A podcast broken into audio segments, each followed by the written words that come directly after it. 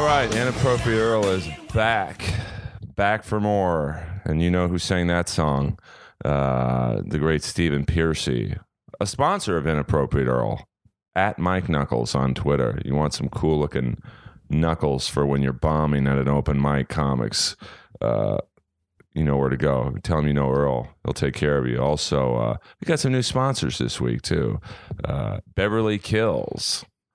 Go on uh, BeverlyKillsCA.com and uh, they got some great uh, t-shirts and stuff. And of course, for you hockey players who are jonesing to play in this 2,000 degree weather out here, ProStockHockey.com for all your hockey needs. See, I got all the plugs out of the way because I'm a fucking pro. Uh, and uh, we took a two week uh, hiatus on Inappropriate, all frankly, because I couldn't get people to drive to my house. Uh, it's not easy getting people to come here. You, you know, you think you can do it better than me. I'll give you my gear and you can book the show. So, uh, but we got a lot of guests coming up and a few celebrity guests uh, pending trying to get Peter Horton from Side Out to come down and talk about the Star Wars of the beach movies with C. Thomas Howell and anyone from Showgirls. I'm obsessed with that movie. I've reached out to Greg Travis, who was the sleazy guy always trying to get the dancers to fuck uh, the Asian guy. You seen Caesar sing? Oh yeah, he'll sing a lot of songs. So uh, that's uh, probably just got rid of three listeners right there. Today I have a dude uh, I've met at the comedy store. Uh, he's a musician, and we kind of share the same uh, interests, but different. And I'm humbled and honored. We've talked about it a lot to get him on this couch, the same couch that the drummer from Cinderella has sat on the same couch that the lead guitar player from Warrant has sat on, the singer from Ratt, the bad guy from Superman 2, John Philbin, Turtle from the North Shore. I get the big ones. Please put your sweaty, sausage like hands together for the one, the only Moan Red. Earl, thank you very much, sir. What an introduction. I think the podcast is over. You got anything you want to plug? the musician in me can't help but start with a, a little sound check. Uh, Is my mic technique okay Uh, over yeah, here? uh, you're not. Well, you don't have your mic knuckles, but that's. Uh, I had to give away a pair okay, to the uh, singer from Blackboard Jungle right.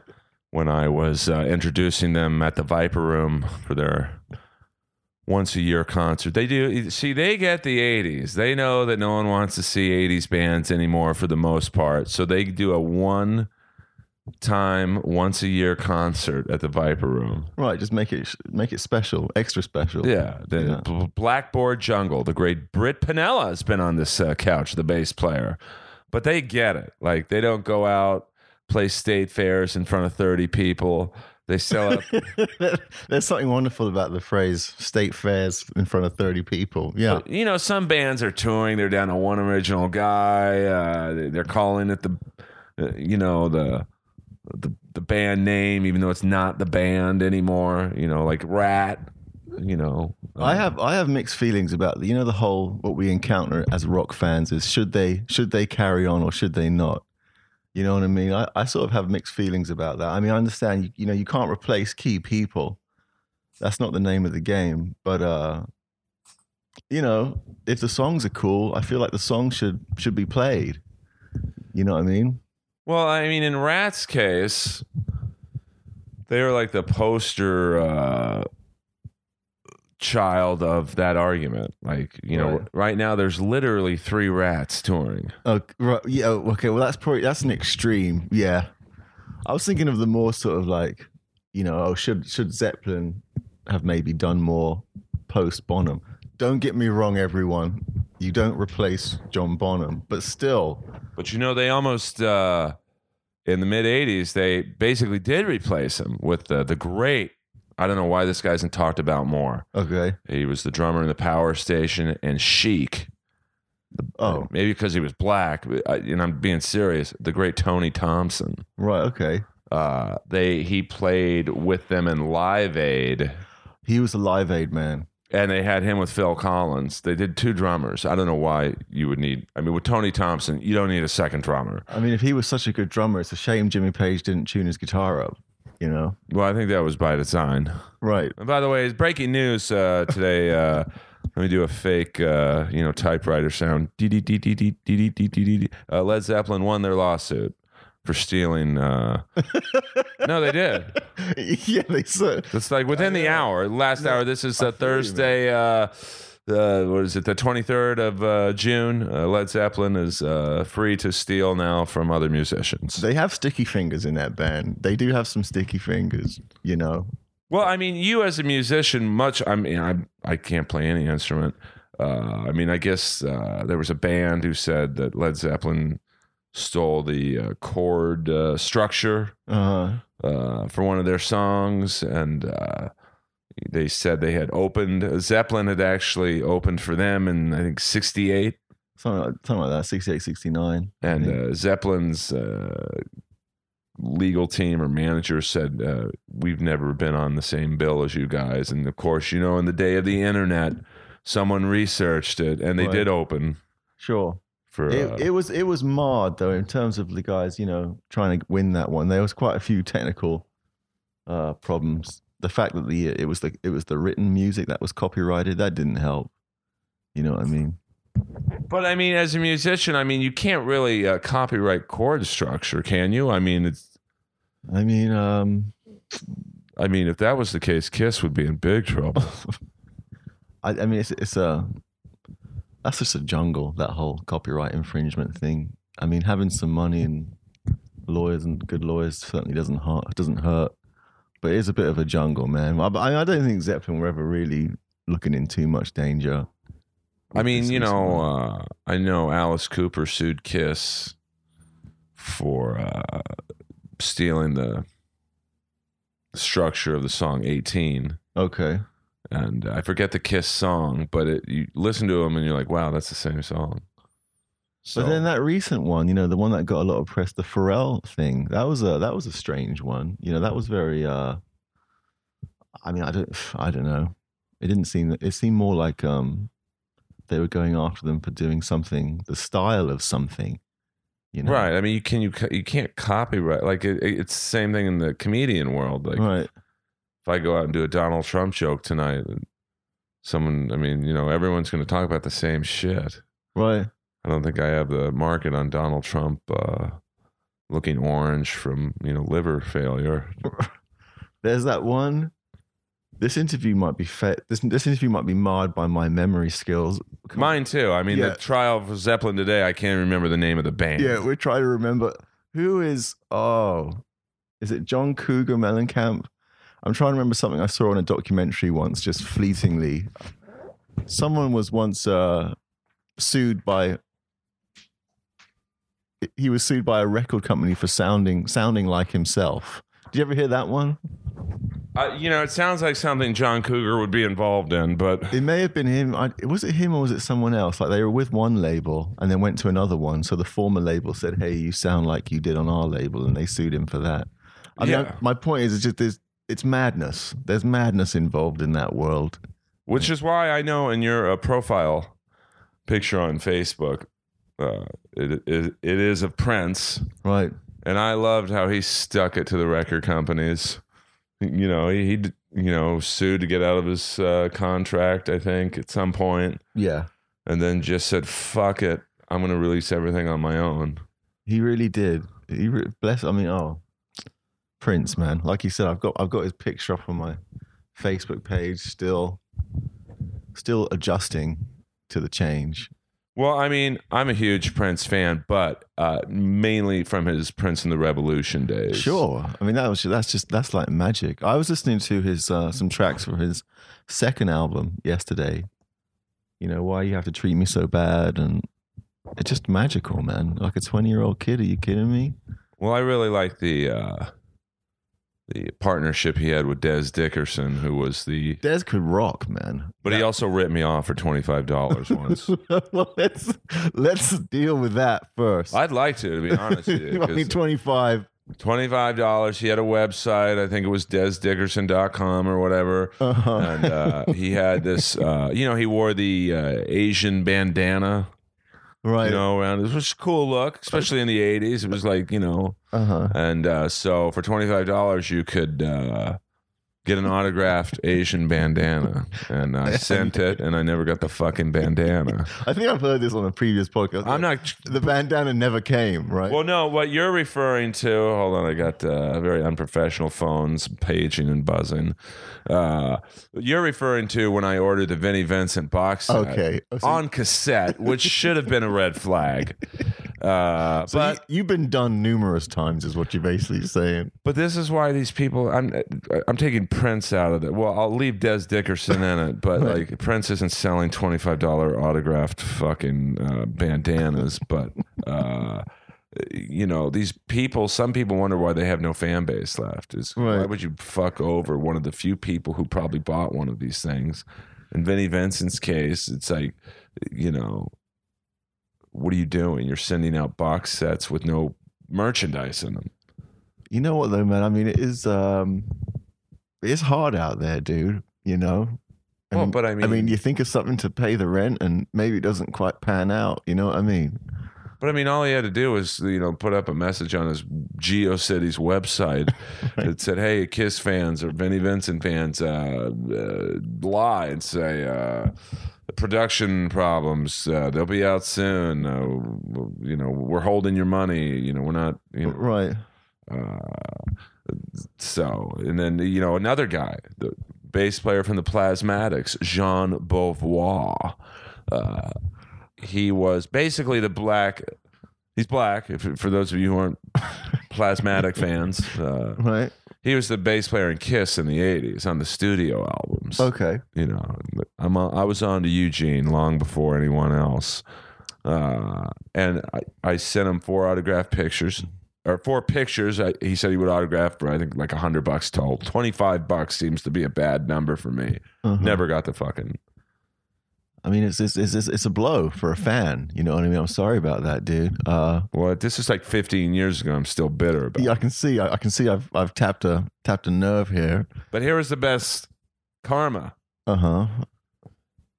Uh, I was dating the manager of Motorhead, female manager. Let's make that uh, for the record. They have two managers, Todd and Shelly. I was dating Shelly for six years. Oh wow. And uh, at one point, this guy from the Plasmatics approaches Shelly about managing him. And uh, she said, Earl, should I? I'm like, nope. So, because you fucked me out of a $100, you lost out on a manager. Hey, listen, man. Isn't that it's tr- what goes around comes around? Who would It's a have good Ratt song. right? It's their biggest hit. by the way. Who would have thought? Well, it's karma. I, I can't tell you. I see it in the. co- I don't know about in the music business. Uh huh. I'm assuming it's the same because I think we live in very uh, similar uh, businesses. I mean, uh, I see a lot of comics who have karma come back to them. Right. Bands, maybe you know, same or is it different? And how's it working? Is it political in the music world? Oh man.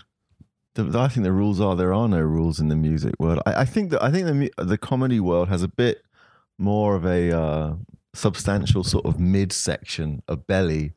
You know what I mean? Where it's not so much you're nowhere or you're at the top. I think there's that middle bit where you can sort of work and make a living. I mean, correct me if I'm wrong, No. but I just I just I just think it has a bit more. It might not be ideal, but I think it has a bit more of that that mid section. Whereas music, I think, is a bit more like obscurity or you know somewhere good.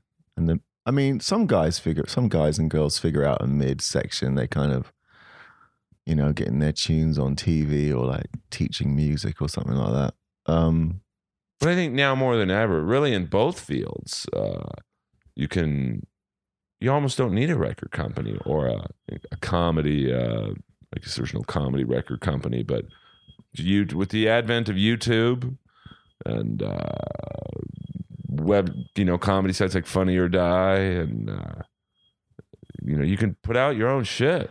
You can, you can. I mean, I mean, you need attention though. You know what I mean? You need attention. You need support. What what form that comes in, you know, that might that might change. But I mean, sometimes you you know I'll, I'll listen to an interview of like a you know a famous musician, someone who's been around for decades, and they're kind of advising you know younger artists, hey, get out there, do it yourself, don't worry about the labels and all this kind of stuff. But I mean, that's someone who you know maybe they spent the seventies and eighties and nineties with record companies sticking their face in magazines in Japan and Europe and and they might be now they might be established and they could sort of go out and with their own website and whatever and do it on their own. I mean, I'm not knocking what they say, but I mean, as you need you need you need some care and love from somewhere, man. You know what I mean? Oh, absolutely. It's uh, it's pretty uh, hard to do it on your own, but I guess uh, for music uh, musicians and comics, it's it's a little easier now to you know like this podcast. you Yeah, know, you're right, man. Uh, you know, a decent following. I, I I do it all on my own. Uh, And I'm a massive fan, by the way. I mean, you got you've got a fan on the couch today, Earl. yeah, but I- a fan, a fan's a fan. You know. You know, I've but I'm a fan of your music, so it all works out. well, thank you. Especially your newest video.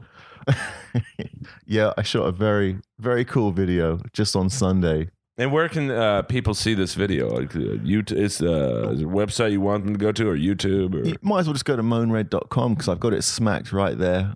Just as you scroll down, you can't miss it. Or you could just go to YouTube and uh, search Moanred Eve. The song is called Eve, E V E. and it's uh, you know, for being a metalhead, and uh, you know, most of my good friends would say I have the shittiest taste in music ever. Uh, No, I won't hear it. you know, uh, I, I love the song. It's very uh, and the video. I don't know if it's because the video it matches the song, which I uh, always enjoy more. You know, like in the '80s, the videos didn't really match the song. No, they got out of control with like, you know, dolphins going down Sunset Boulevard. and Yeah, like, like uh, I think Dokken you know in their video for uh, was it Breaking the Chains or Just Got Lucky? One of those two. There's helicopters flying around the band. It made no sense. Right. There's no helicopter in the song, uh, you know. But the video starring the lovely and talented Sophie Cooper, who's been a guest on this show. Absolutely. Uh, listen- she was something else, man. So we've been chatting about it. It's a bit like this podcast, really. We've been we've been chatting about doing a video for a while, and I have to hand it to her. Recently, she kind of was following up, saying, "Come on, man, let's get it going." But it all had to wait for the right time and place, and we found we found this cool uh, store, this cool vintage clothing store to do it in, and that was the final piece in the puzzle. And she just came down and just really rocked it. Did a great job. She's a really good performer. oh yeah, she's. Uh, I've seen her actual acting and like Oh, like she's an actress. She, I, yes. So I learned that day, big time. You know, it's not like you just got some bimbo '80s vixen. right. You know, I mean, like, hey, oh, you know, we could make that video too, but no. well, I can get you two of them. Uh, Tawny Kitaen's down, the ultimate video vixen, uh, and it still looks the same. Right. Yeah. Okay. Okay. And uh, the great Bobbie Brown, who, uh, not the singer, the uh, girl in the uh, Cherry Pie video. Who's been on this, right? Both have been on it, uh, but Bobby was great. But she brought her boyfriend w- with her. I, I'm sure it was a little weird for her to get a uh, an email from some dude she didn't know. Probably some, probably thought it was some creepy guy or something. And uh, so she brought the boyfriend, and I, I couldn't really get into uh, you know the subject matter I wanted to, but you know she was great though. She didn't have to do it, and she did. See, as a, see, I've got questions for you, Earl. Like I said, I'm a fan. Um, I bet. yeah. I, one thing I've been meaning to ask, you know that picture you like putting up on Facebook of your, you're in that kind of Roman Olympic pose? The Which new- one? That's the almost every picture I put up. it's Oh, that gay one. Yeah, yeah, yeah. yeah.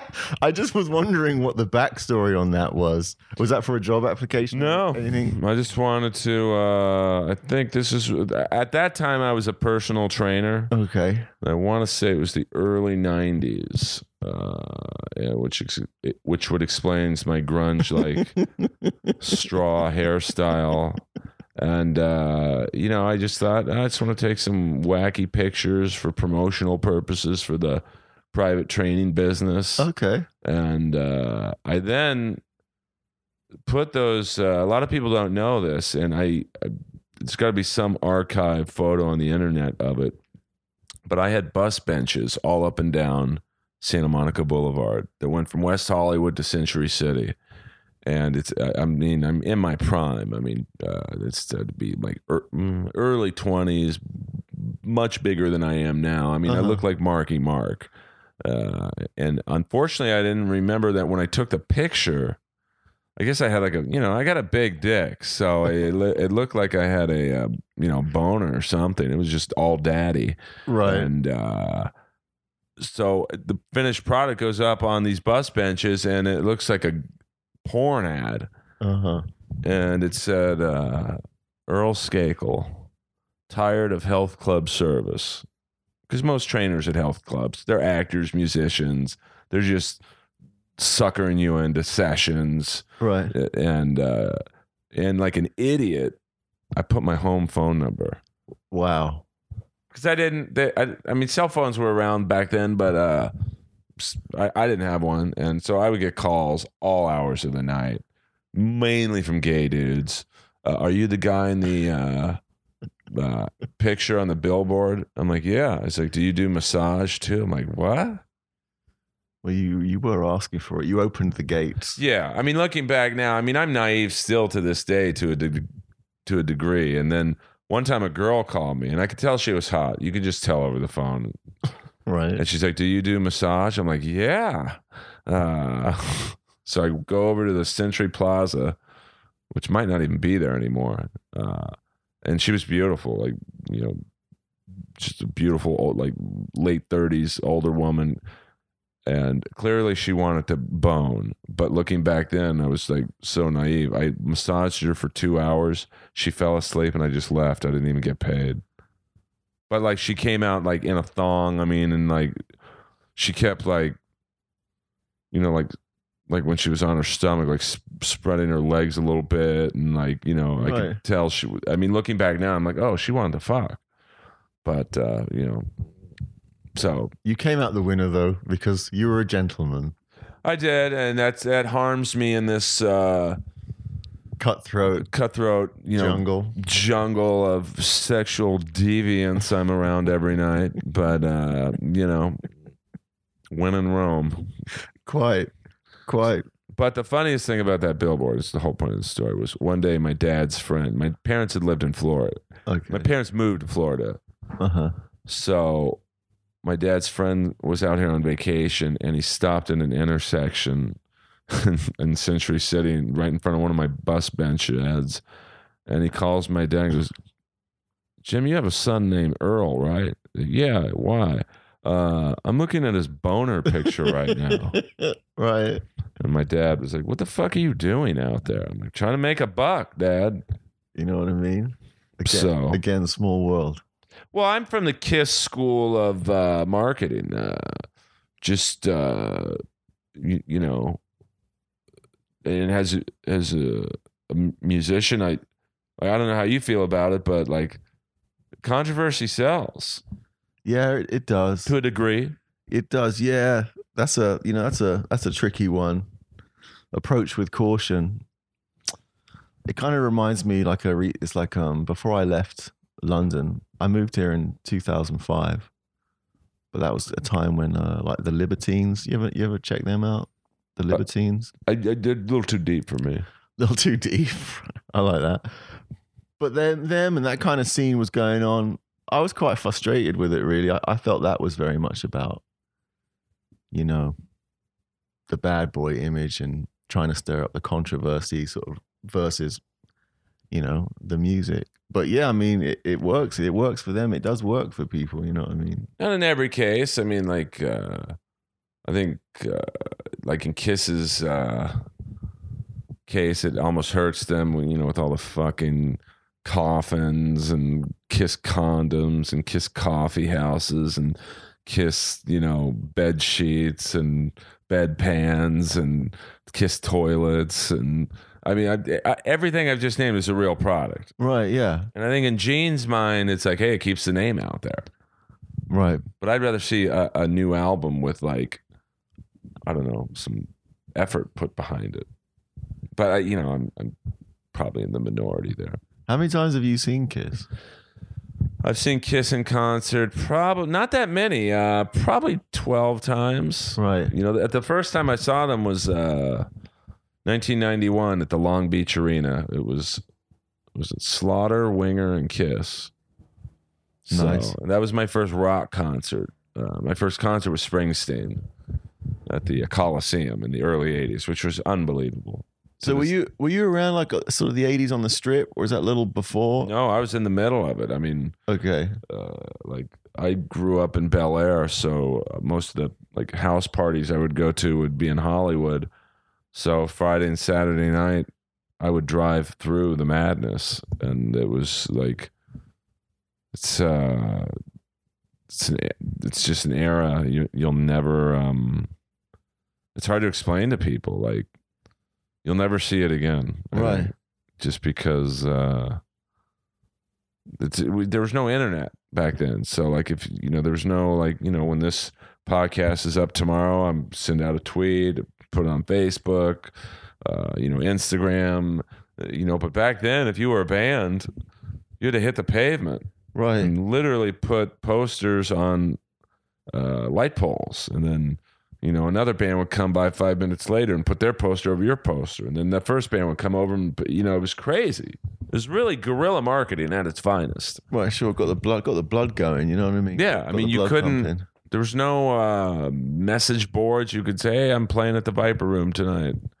Uh, so it's just you had every band in the city uh, roaming the pavement, and then you had the girls because they knew that that's where the bands were, and, and this in the mid '80s, the girls looked better than the dudes, uh, but then some of the dudes looked better than the girls. I mean, you know, you look at Poison's first album cover, you think it's four chicks. Which I think is a decent out. You talking about look what the cat dragged Yeah. in? Yeah, I think there are some good ones on that. Well, they sold out. You know, I, I, I mean, like CC DeVille is a classically trained guitar player, like, sure. Yeah, he can. He can rip. uh, but he doesn't get the credit because you know he platinum blonde hair, the pink guitars, the you know the outfits that look like they were stolen from you know Bea Arthur's you know wardrobe instead Uh-huh. of the Golden Girls.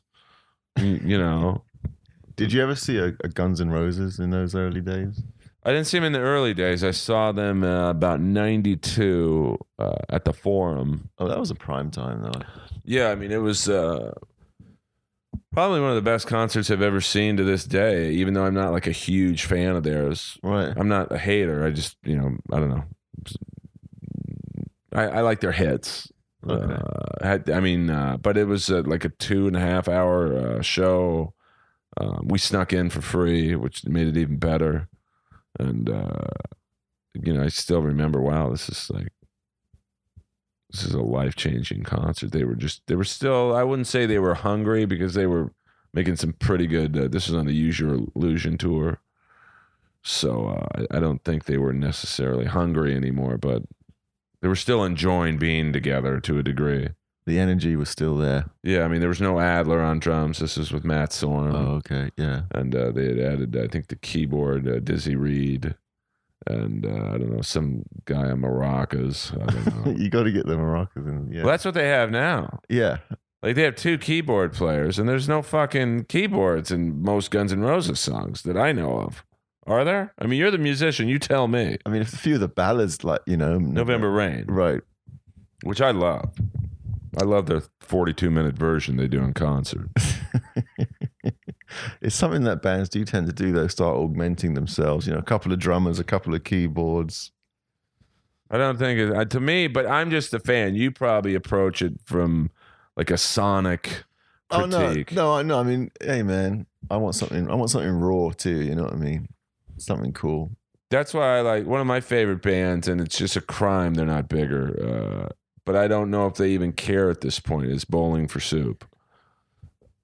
They are based uh, out of Austin, and they're kind of like a. They remind me of like a slightly more younger, or definitely younger, uh, cynical version of Cheap Trick. Like Oh, okay. they, I'll, I'll have to look them up. I mean, I know the name, but not the sound. Uh, they, they kind of do not parody songs, but just fun, silly songs, and uh, uh, you know they they were pretty big in the late '90s. Had a couple of hits, uh, but like I saw them recently play the Roxy. They don't play LA a lot, and uh, it was amazing. Everyone in that room knew the songs. Like they would, Okay. crowd would sing along with the band, and then they did a new song, and the singer was like, "Hey, this is uh, new material, so if you got to take a shit or a piss, this would be a good time to do it." Like I, I like that. Like, listen, I've been to a lot of. I'm sure he's like, I've been to a lot of shows before. As soon as new material hits, I'm getting a beer. Right. Yeah, he's keeping it real. Yeah, I like that uh, kind of anti humor. For some reason, when you said that name, Barenaked Ladies popped into my head. Maybe it's just because they both begin with B's. Is there any correlation between? I don't think so. I mean, I know they were they they came along. Um, I'm trying to think who would they be? Uh, like Lit, remember Lit? Oh yeah. Uh, they were like in that uh, maybe a less serious version of Let. You know, very poppy uh, songs. But they, they in their case they had a. Uh, like uh, 80s metal uh, you could tell they all grew up with poison and, and Right. Ratt and so they had uh, little 80s metal tributes in each song But I mean, it sounds like. I mean, I know what you mean. Like, be nice if they were bigger. But I mean, it sounds like they have a cool thing going on. They got a, a nice fan base that really, yeah really loves them. but yeah i mean i guess it just it's like wow you guys are so good and you treat the fans good and you know it's just uh of course you never know why a band's not as big as the you know i look at cheap trick it's like wow you guys should be sit, playing stadiums instead you're like the perpetual opener Right. Opener for life. Yeah, I mean they open. I think I've seen them open up probably thirty shows, like for uh, for Aerosmith or I think for Kiss, and it's like, wow, man, you guys are good. It's a crazy one. I mean, this is. I've been thinking about you know the comedy world too. The same thing, like who, who gets where. I mean, I guess one doesn't want to think about it too much because you'll tie your head in knots, really. Oh, there's the best, and I'm sure music is the same. It'll drive you mad, like Right. when you see. Uh, I told someone yesterday, fun, the funniest comics I know, you'll you'll probably never hear of. I was thinking of that, like my favorite comedians, because I've definitely, I definitely, there's definitely a few I love who, who are who are kind of rare birds. Brian Holtzman's one of them. Yeah, I mean, he's like he's the perfect example of uh he's like the bowling for soup of comics. It's like, why aren't you bigger? You know, why do you just go up at the end of the night? Uh but that's when he he wants that spot. Like I don't I mean, I don't want to speak for him, but I almost get the feeling he doesn't care when he goes up. Yeah, he's something else, man. Like he, um, I've just, I've just nearly, you know, split my sides laughing to Holtzman in that in that empty main main room, and I, and he's the one guy who's also he's had me like questioning myself, like laughing uncomfortably because I'm really not sure if I should laugh about what he's talking about. You know, he really is. He's very edgy, so I understand. You know, kind of very hot to handle, but um, but I mean, it, it'd be cool to see him doing more. Well, I think uh, I think in the comedy world, you know, and, and maybe once again it's different in the music world. Uh, managers, agents, uh, they want someone who already has stuff going on. They don't want to do a lot of work. To Right. they don't want to create a comic. They want the comic to. Any meeting I take, the few that I've taken, uh, the first thing out of their mind is what do you got going on like not what can we help get you going on There you go. Yeah. Looking is it the same in the music world oh, I think so. So I think that's one of the. I think that's one of the roads. You know, everyone looking for a moving train. So the challenge is to try and get your train moving. You know what I mean? But i mean i just think like why not like if i was a manager and if i saw someone funny or a musician or a Uh. group uh, you know let's get something going girl or guy uh you know instead of you know oh you don't have anything going on well i'd literally someone from a huge agency say hey you're great all that stuff call me when you have something i think well why don't you help me get something Yeah. What would that something be? Like you, you already have something. But I mean, you know, they uh it's like I felt like telling the guy, why don't you you could literally get me on Comedy Central's at midnight with one phone call. Yeah. Maybe two. I mean, I don't know exactly how that works, but if someone from this agency calls Comedy Central, I'm on that show tomorrow. What? Just do that. Make one phone call, and then I'll get other stuff that you can say, "Hey, I got on this. Sign with me, or whatever." So I'm not sure, man. I'm not either. We can we can both wow we've we've progressed that issue. I don't know. I don't think we have. I mean, it really is. Uh, uh, uh, you know. By the way, the uh, Zeppelin uh, lawsuit uh, was uh, the band Spirit, and uh, yeah, the song Taurus. Taurus had a instrumental that uh, they say uh, Zeppelin, uh, let's just say, lifted, and uh, yeah, so it's Talking of management, though, by the way, Led Zeppelin reference. I mean, that you know, Zeppelin, one of the greatest managers of all time. You know what I mean? I mean oh some- yeah, Peter, Pete, Peter Grant. right? I mean, sometimes you just need those miraculous situations like you have here. You have like one of the best bands ever, and they couple that with one of the best managers. So there was that, there was that balance. You know what I mean? But it's hard to it's hard to put things like that together. But what I didn't like in the uh, the HBO show Vinyl, which uh, I, I don't know, when you look at the people who were associated with that, you know, Martin Scorsese, Mick Jagger, Uh huh. uh, it just the guy they had playing Peter, like he was a huge dude, like Oh, a he was- pro wrestler. Like It was a mighty, a mighty presence, a huge guy. Yeah. it was like Prince's first bodyguard. I think his name was Chick.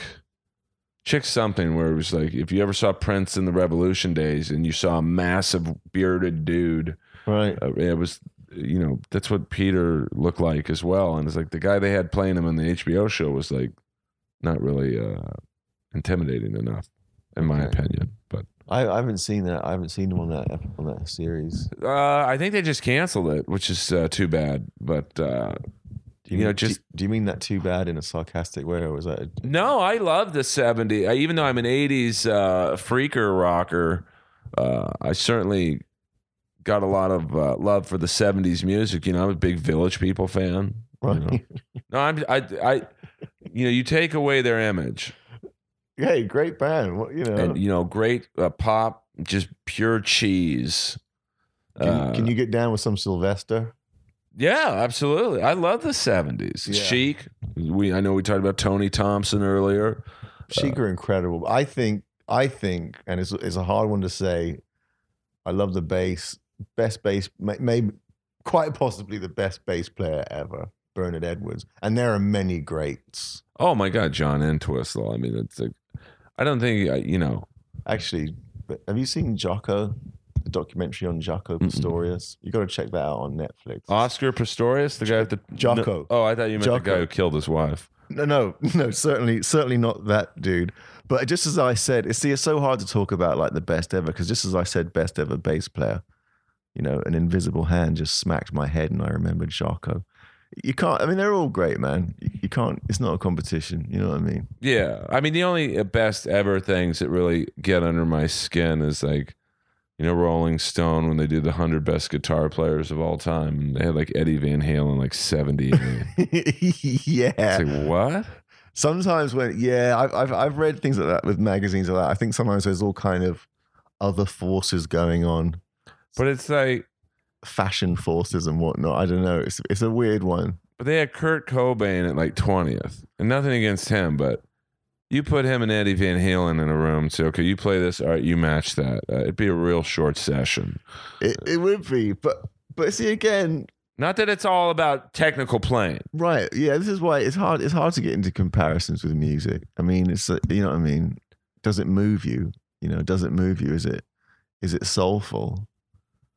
I mean, I, th- I I'm a huge Kurt Cobain fan, but I, I totally hear your point. I love Van Halen too. you But I, oh, Kurt Cobain was great, but I just like, you know, and it's it's all subjective. I can't say that the guy who made the list is wrong. It's his opinion, but it's like you, you lose a lot of credibility when you're saying there's 77 other guitar players better than Eddie Van Halen. You- you- yeah, no, I feel Uh, yeah. and you leave. Uh, the thing I don't like about those lists is that they leave genres of music off that that writer might not like. Like I'm not a big blues guy.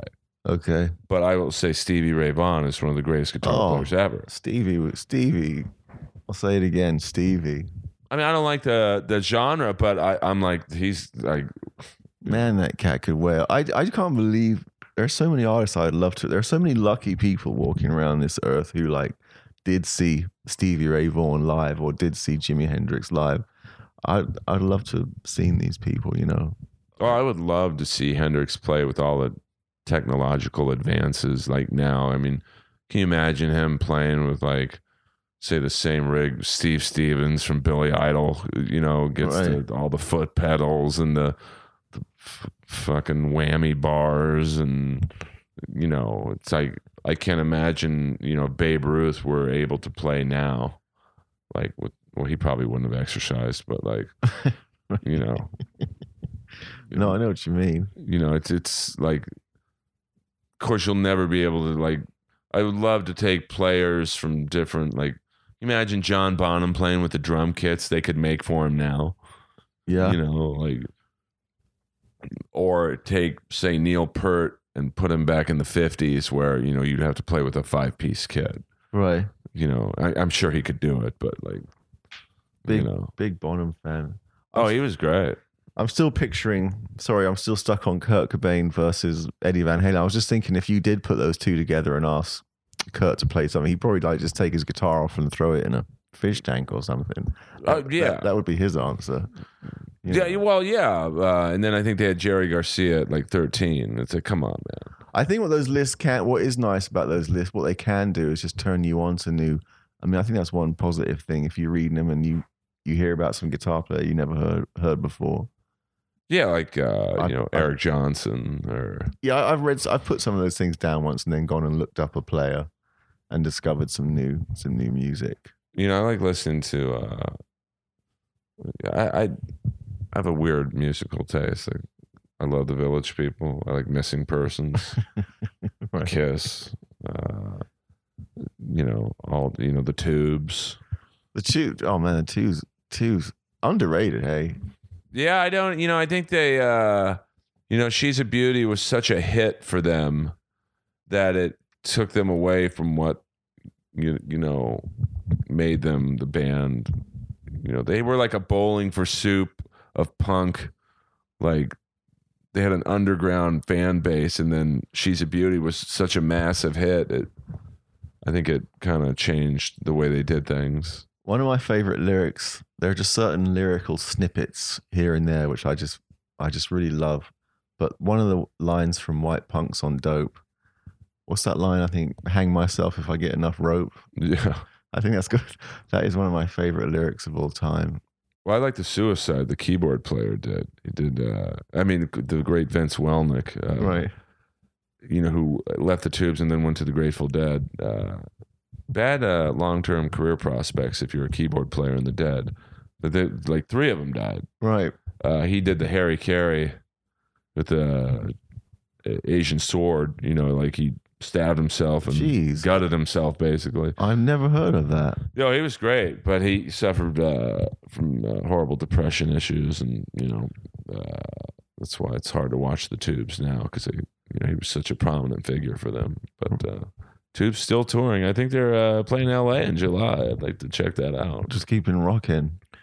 Yeah, I mean, I saw Fee Waybill once at the gym. Fee, what what a name. I know the great. Uh, I don't think that's his real name. Vern, Vince Vince something. I think is his real name. Uh, and uh, he got on the elliptical right next to me, and uh, I knew who he was instantly because he still looks the same. Right. But for the most part, a couple more wrinkles, but fuck, we all age.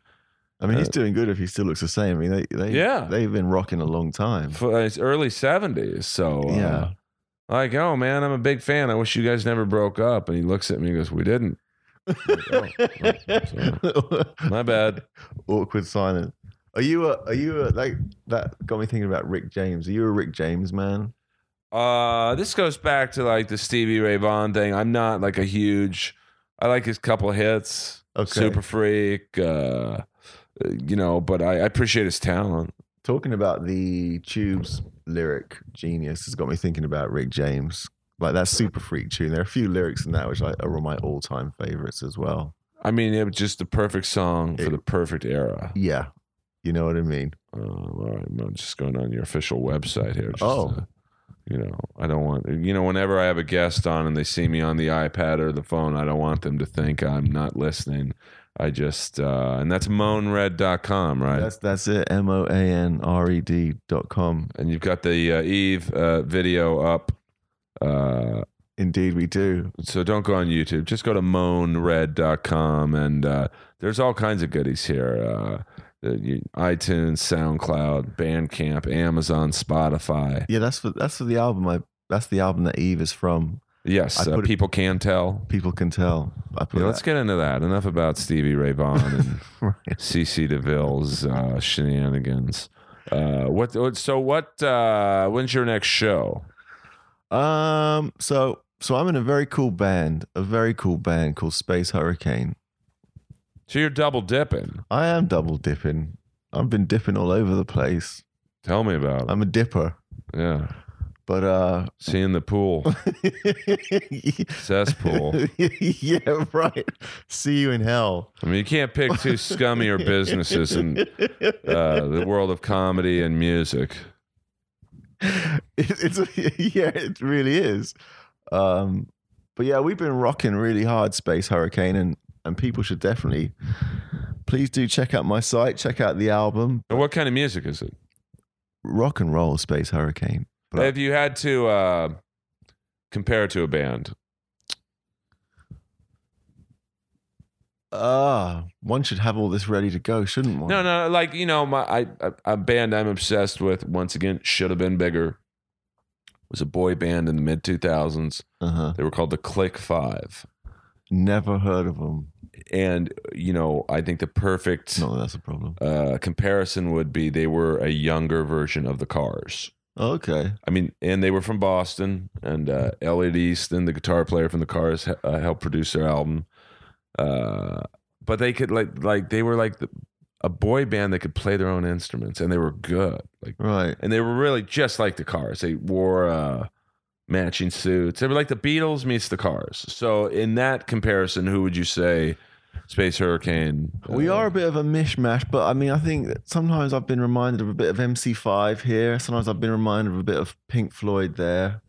Um, we're definitely rocking and raw, but we can stretch it out a bit. You know, get a bit funky, take the music a few different places.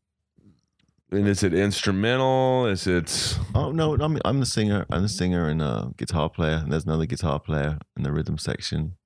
But yeah, folks should also get over to spacehurricane.com. We have four beautiful songs there.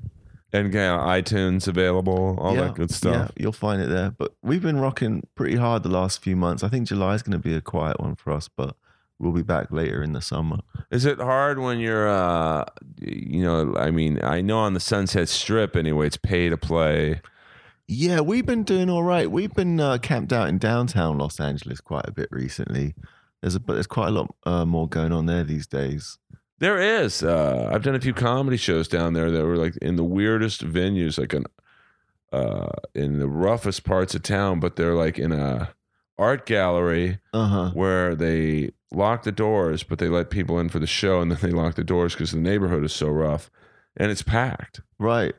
Yeah, the people the people just come out from somewhere. Yeah, I mean, I went to one the other night where I thought I was on the set of The Wire. Uh, uh, you know, I was looking for Bubbles selling uh, merchandise, but uh, is that same in music? Like a lot of like not underground, but like weird. I, I think bands are, are almost like comics where they're looking for alternative venues. Yeah, I've done more of that kind of stuff with my when I was when I was performing solo, like pre Hurricane. I'd end up in an art gallery or two. And that's not Hurricane, the '80s metal band, uh, Uh, no, sorry. Who I was lucky enough to induct into the uh, Rainbow Hall of Fame. Thank you very much. Oh, that would have been a cool night. The Rainbow has a Hall of Fame. They have like a uh yeah, I guess they do. Uh you know, if you go to the Rainbow, you'll see um you know, like Slash donated a guitar and, Uh-huh. and uh Lemmy a bass and uh her it's like basically their Hall of Fame. I was in ecstasy in uh, the Rainbow a few months ago, man. I went there. I think it was a Friday night, but it was early, and I just went into like the back room where the DJ is. DJ Will. It wasn't Will Big- though. It But, was- but you know who I'm talking about? I do know you. I, I and I enjoyed the episode when he was here. But just uh, it'd been a long time since I've been in a club listening to rock and roll records on a, a system, and I was just uh, having a great time. I well, think- I mean, the Rainbow is like the last bastion of '80s. Uh, you know, I tell people uh, it's the only place where you can literally be sitting next to Axl Rose on your right, and then to your left, an Axl Rose impersonator. right. And you know, they play like you're eating a five course meal. Foods, you know, it's like basically, my opinion, run by uh, you know uh, Italians who you shouldn't mess with.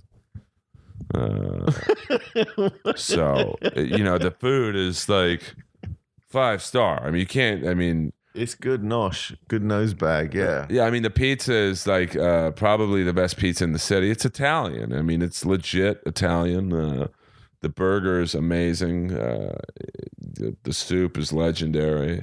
Uh, salads are great. I mean, the lettuce is actually fresh. You know, uh, but you can eat that type of high quality meal listening to you know Trixter's give it to me good What more? What more do you want? earplugs Uh, which uh, what's your recommendation for restaurants, by the way, on on the main drag here? I mean, if you're on Sunset uh, in West Hollywood, there's. Uh, uh, I like to go to my uh, full disclosure. I know Glenn, the owner. Uh, I always pay for every meal, so it's not like he's. This is an advertisement. Uh, sushi, ah, uh, great sushi, uh, Sunset Plaza.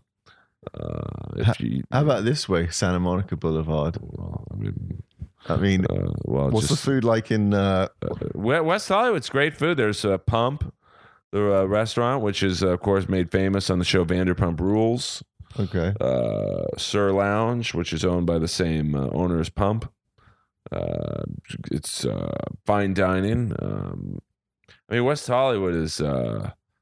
They're very fickle with uh, their restaurants. If if it's not good, it closes down. I mean, I I can't tell you in the 15 years I've lived here in West Hollywood uh, specifically, I've seen probably in a two mile radius. I don't want to get too uh, local for out of state listeners, but from say Crescent Heights to uh, San Vicente on Santa Monica, it's about a two mile stretch. I've seen literally a hundred restaurants close wow, because you got like you know you just if it's not good people won't come here and and the rent is high around here. So uh, i know the big restaurant right now is uh steak shack shake shack or something like that. It's a big new york uh and people are flocking to it because it's only they're not out here. Right, it, it was on the site of the old Koo Koo Roo. Okay, uh, so that's apparently their burgers are like amazing. Uh, and then there's uh, Five Guys, is, uh, which is appropriately named for this neighborhood. Did I hear you mention on a former podcast episode that something to do with Prince recorded around here? Prince recorded on the end of this street. Uh, I live on the street Larrabee uh, in West Hollywood. Separate the men from the boys with a crowbar. um, and uh, I mean, this is the, the, and I live on the, you know, there's two blocks of Larrabee. There's the 900 block, there's the 800 block. Uh, I live on the 800 block, of course, and uh, it's it's like the gay cruising street. Like after the nightclubs close, it's like an ant farm of horny gay guys just looking for dong. And at the end of the street is a uh, gay nightclub called Flaming Saddles. It used to be called Club Eleven. Forgot what it was before Eleven, but in the '80s, late '70s, it was Larrabee Sound Studios Okay, and I believe that is where Prince did. I don't know about all, but a lot of uh, Purple Rain. I mean that makes that makes it a legendary spot. Yeah, and Ozzy Osbourne uh, did. I believe he did uh, Ultimate Sin there, which is uh, or Bar and maybe Bar, no, I think Bark of the Moon was done in England. Uh, but uh, and they still have the uh, parking lot sign there. They left a little bit of history, and uh, so that's uh, it's a pretty historical. Uh, and they haven't they've remodeled the inside of it many times, but it's still the exterior is just kind of a dirty brick. You know, you could tell you could see Ozzy in there. You could see Prince. Like, Right, you could tell some things went down. yeah, I mean, I can only imagine Ozzy probably not realizing it's a gay neighborhood you know, walking around smoking or whatever, going, uh, you know, what his. I'm sure he had some interesting takes on the, uh, you know, neighborhood. Right on.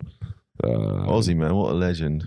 Yeah, yeah, he's uh you know, that's the Ozzy I want to remember the ultimate sin bark at the moon era, not not the one MTV made famous with the Osbournes where he could barely operate a fucking remote control clicker. I, you know, they really I mean they made Ozzy but they ruined him like Yeah, I feel you, man. you know, I just that's why I don't like. That's the only bad thing I think about being a fan of the '80s is that, man, it's tough to see those guys and girls get old. You know, Yeah, well, it's been tough recently. You talk about yeah. I mean, David Bowie, uh, you know, uh, all these great artists just dropping like flies. Uh, but in some ways, it's not really that surprising. It's like Jesus Christ, if you're in the '70s and '80s, you, the, the amount of blow you did must have been uncalculable. right. uh, I mean, it's really like incomprehensible how much drugs and, and fucking and sucking and I mean, you know, Bowie was like knee deep. Uh, I mean, who knows? They, I mean, I'm amazed he lived this long. It's like, There is, yeah, there is looking at it from that perspective. We're, luck- we're lucky they were around for as long as they were. I think you have to look at it from this perspective, that perspective, because it's just like, you know, it's like with- um, I'll throw in a little pro wrestling. You know, it's like when you see a pro wrestler die, it's like I can't believe they made it this long. Pro wrestler from the '80s, Right. '70s, '80s. Uh, it's like, you know, I mean, what what other, uh, you know, see Prince. I mean, like, who knows what that guy uh, did uh, in the early '80s? You know, I mean, doing a couple bumps back then. I don't, I don't know what he was into, but like that was an era where you did a couple bumps. It was like drinking coffee. Right. You know, literally, like oh, get back in the game. You know, so I mean, it's like I can only imagine what went on at Larrabee Sound Studios. Have you ever, I mean, with such a love of music that you have, have you ever like picked up a guitar anywhere along the, the road? Well, I've told this story a few times. Uh, I am friends. and I'm not name dropping, but it just in the vein of your question. Uh huh. I'm friends with Brent Fitz, who is the was the drummer for Slash, Oh, but now that Slash is, uh, you know, gotten back together with his mates, Brent has moved on to be the drummer in Whitford Holmes, which is the band, uh, the guitar player from Aerosmith, Brad Whitford, and uh, Derek Holmes, I think from Ted Nugent. Uh, they had a band uh, in the early 80s, Whitford Holmes, when, you know, Aerosmith in the early 80s had like some, uh, you know, uh, gaps in performing. so uh, they've reformed and are now opening up for Whitesnake. And uh, long story short is Brent used to work at Johnny Guitars on Sunset, which is no longer, I think it's an Italian restaurant now. But uh, I would go in there and visit him. You know, and this is like this gives anyone hope. Like Brent was a broke musician from Winnipeg, uh, came out here. You know, uh, you know, I used to go see him play Sunday nights in Eagle Rock doing covers in front of literally four people. We would go to Denny's every time after, and he he was broke. I mean, you can't get any broker than Brent was. okay. You know, uh, just struggle the just struggling, and uh, but he's a great drummer, so I knew it was just a matter of time. And then uh, got some you know decent gigs like drumming for Vince Neil and uh, you know other uh, avenues uh, of that ilk. And then so he once said, "Dude, I'm going to teach you how to play the guitar." And uh, he tried for like two hours, and uh, Just he's like, "Dude, stick to comedy." I just can't. Because I can, I can picture he's a guy who who heads out to Johnny Guitars or Guitar Center one day and just comes back with like the Marshall stack and it's like I'm going to do this. I just wondered if that ever happened. it's mentally for me. I can't picture how you guys make the sounds with the guitar. Like, you, you know, uh, I, I just it, it's a. I think if someone could ever get that block out of my head, Right. You just I'd- got to start real slow, man. You've got to get some scales going. It's not it's not that exciting, but a few scales, get those fingers moving. Yeah, like I could, I could, I could like mimic the motion, Right. but I just, I don't. uh It's just something like I don't know how bending the string makes that sound. Like it, it sounds probably incredibly gay to tell a legit musician like you. It's. I would have to go on to almost like a hypnotic therapy session. you are so West Hollywood, aren't you? you To- mate, just just get yourself a little acoustic, man. Stick it in the corner and just pick it up every now and then. but I like it's like I could put it in my hand. Uh-huh. You could put my I don't I can't read music, so I don't know like you know I know one of my favorite Ratt songs is a song called "Lay It Down," and the big thing is the opening riff is in drop D tuning. I don't know what that means. Well, so the standard tuning is E, so you just take it down a tone. They just drop it down a tone. But how do you do that? Turn the tu- tuning pegs. on the Oh. end, yeah. Well, there you go. But like once you're in drop D tuning, then you have to get the guitar to another chord. Uh, like I just it's just so uh, Maybe you do need a therapist about it. you sound, you sound, you sound a little nervous about this. But man. there's just, ma- I think it's a very like, I think for the style of music that I like, you know, the '80s butt rock, the right. the cheese. Uh huh. Like, uh, I see Van Halen doing Eruption. I'm like, wow, that's which probably literally is so simple to him. Uh, granted, he's been doing it for 40 years, but it's just like, Van Halen one. Got to just, just got to just have a shout out to Van Halen one. Love that record. oh yeah, it's like, uh, I don't think the bass uh, and the drums get enough credit to Uh, keep up with Eddie Van Halen. You sure? Great sound too. That is definitely a production reference. Great sounding record. Uh, uh, and you must give credit for the production on that album to the great Ted Templeman. There you go. Uh, you know, because uh, now they need him now more than ever. I mean, they got David Lee Roth doing spoken word instead of singing. it's like fucking. Have you have you ever run into? I've seen the Roth a few times at the store. Have you ever had any encounters at the store with David Lee? no, I, I had a, an encounter with him uh, at a Santa Anita racetrack. Um, I, you know, I'm a weird guy. I used to go to the racetrack with caddies from the country club I was playing golf at. Now, Right. caddies are like one step below musicians and comics in terms of their scumminess. Okay. They just they drink all day, they gamble, uh, and I became, you know, a country club life is a very, uh, you know, the people who are members of country clubs are just like the worst. You know, racist, you know, business guys, you know, who you know still have the N word as a daily part of their vocabulary. I mean, it's, it's probably not a scene where fresh new winds of change are blowing through every day. Yeah, I mean it's old school. Uh, you know, now it might be different. 'cause I'm, I'm sure like the tech, you know, company uh, executives are in there, and it's a new era. But when I was up there, it was like you know oil guys and you know just guys who grew up when slavery was like an option. Uh, so, I, but I so I got to ha- I started hanging out with the caddies because I thought these guys are normal to me. So we go to the racetrack, and one time I would go with this real scummy guy, Johnny Sender, who's uh, no longer with us. Uh, just had too many demons, and uh, but he was a cool guy, and uh, you know, we're walking in the infield of Santa Anita, and he lights up a joint, and I, I've never done anything, so I just kept walking, and I hear out of the corner of my ear, "Yeah, man, you guys got the right idea."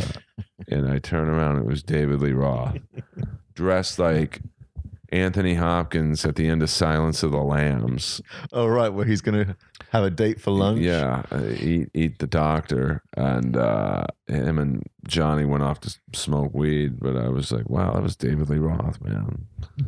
I, I saw him in uh, Carney's. Is it Connie's? Yeah, on the uh, uh, the burger place by the store. Yeah. And he was very animated and, and willing to, uh, you could see he wanted to engage. You know, he was, I actually froze up a bit. I got a bit starstruck. I don't know why I didn't say anything. Well, he was. Uh, you know, I think he's like a normal dude. I mean, Sure. normal. Uh, you know, he grew up working class parents. I mean, he grew up with money.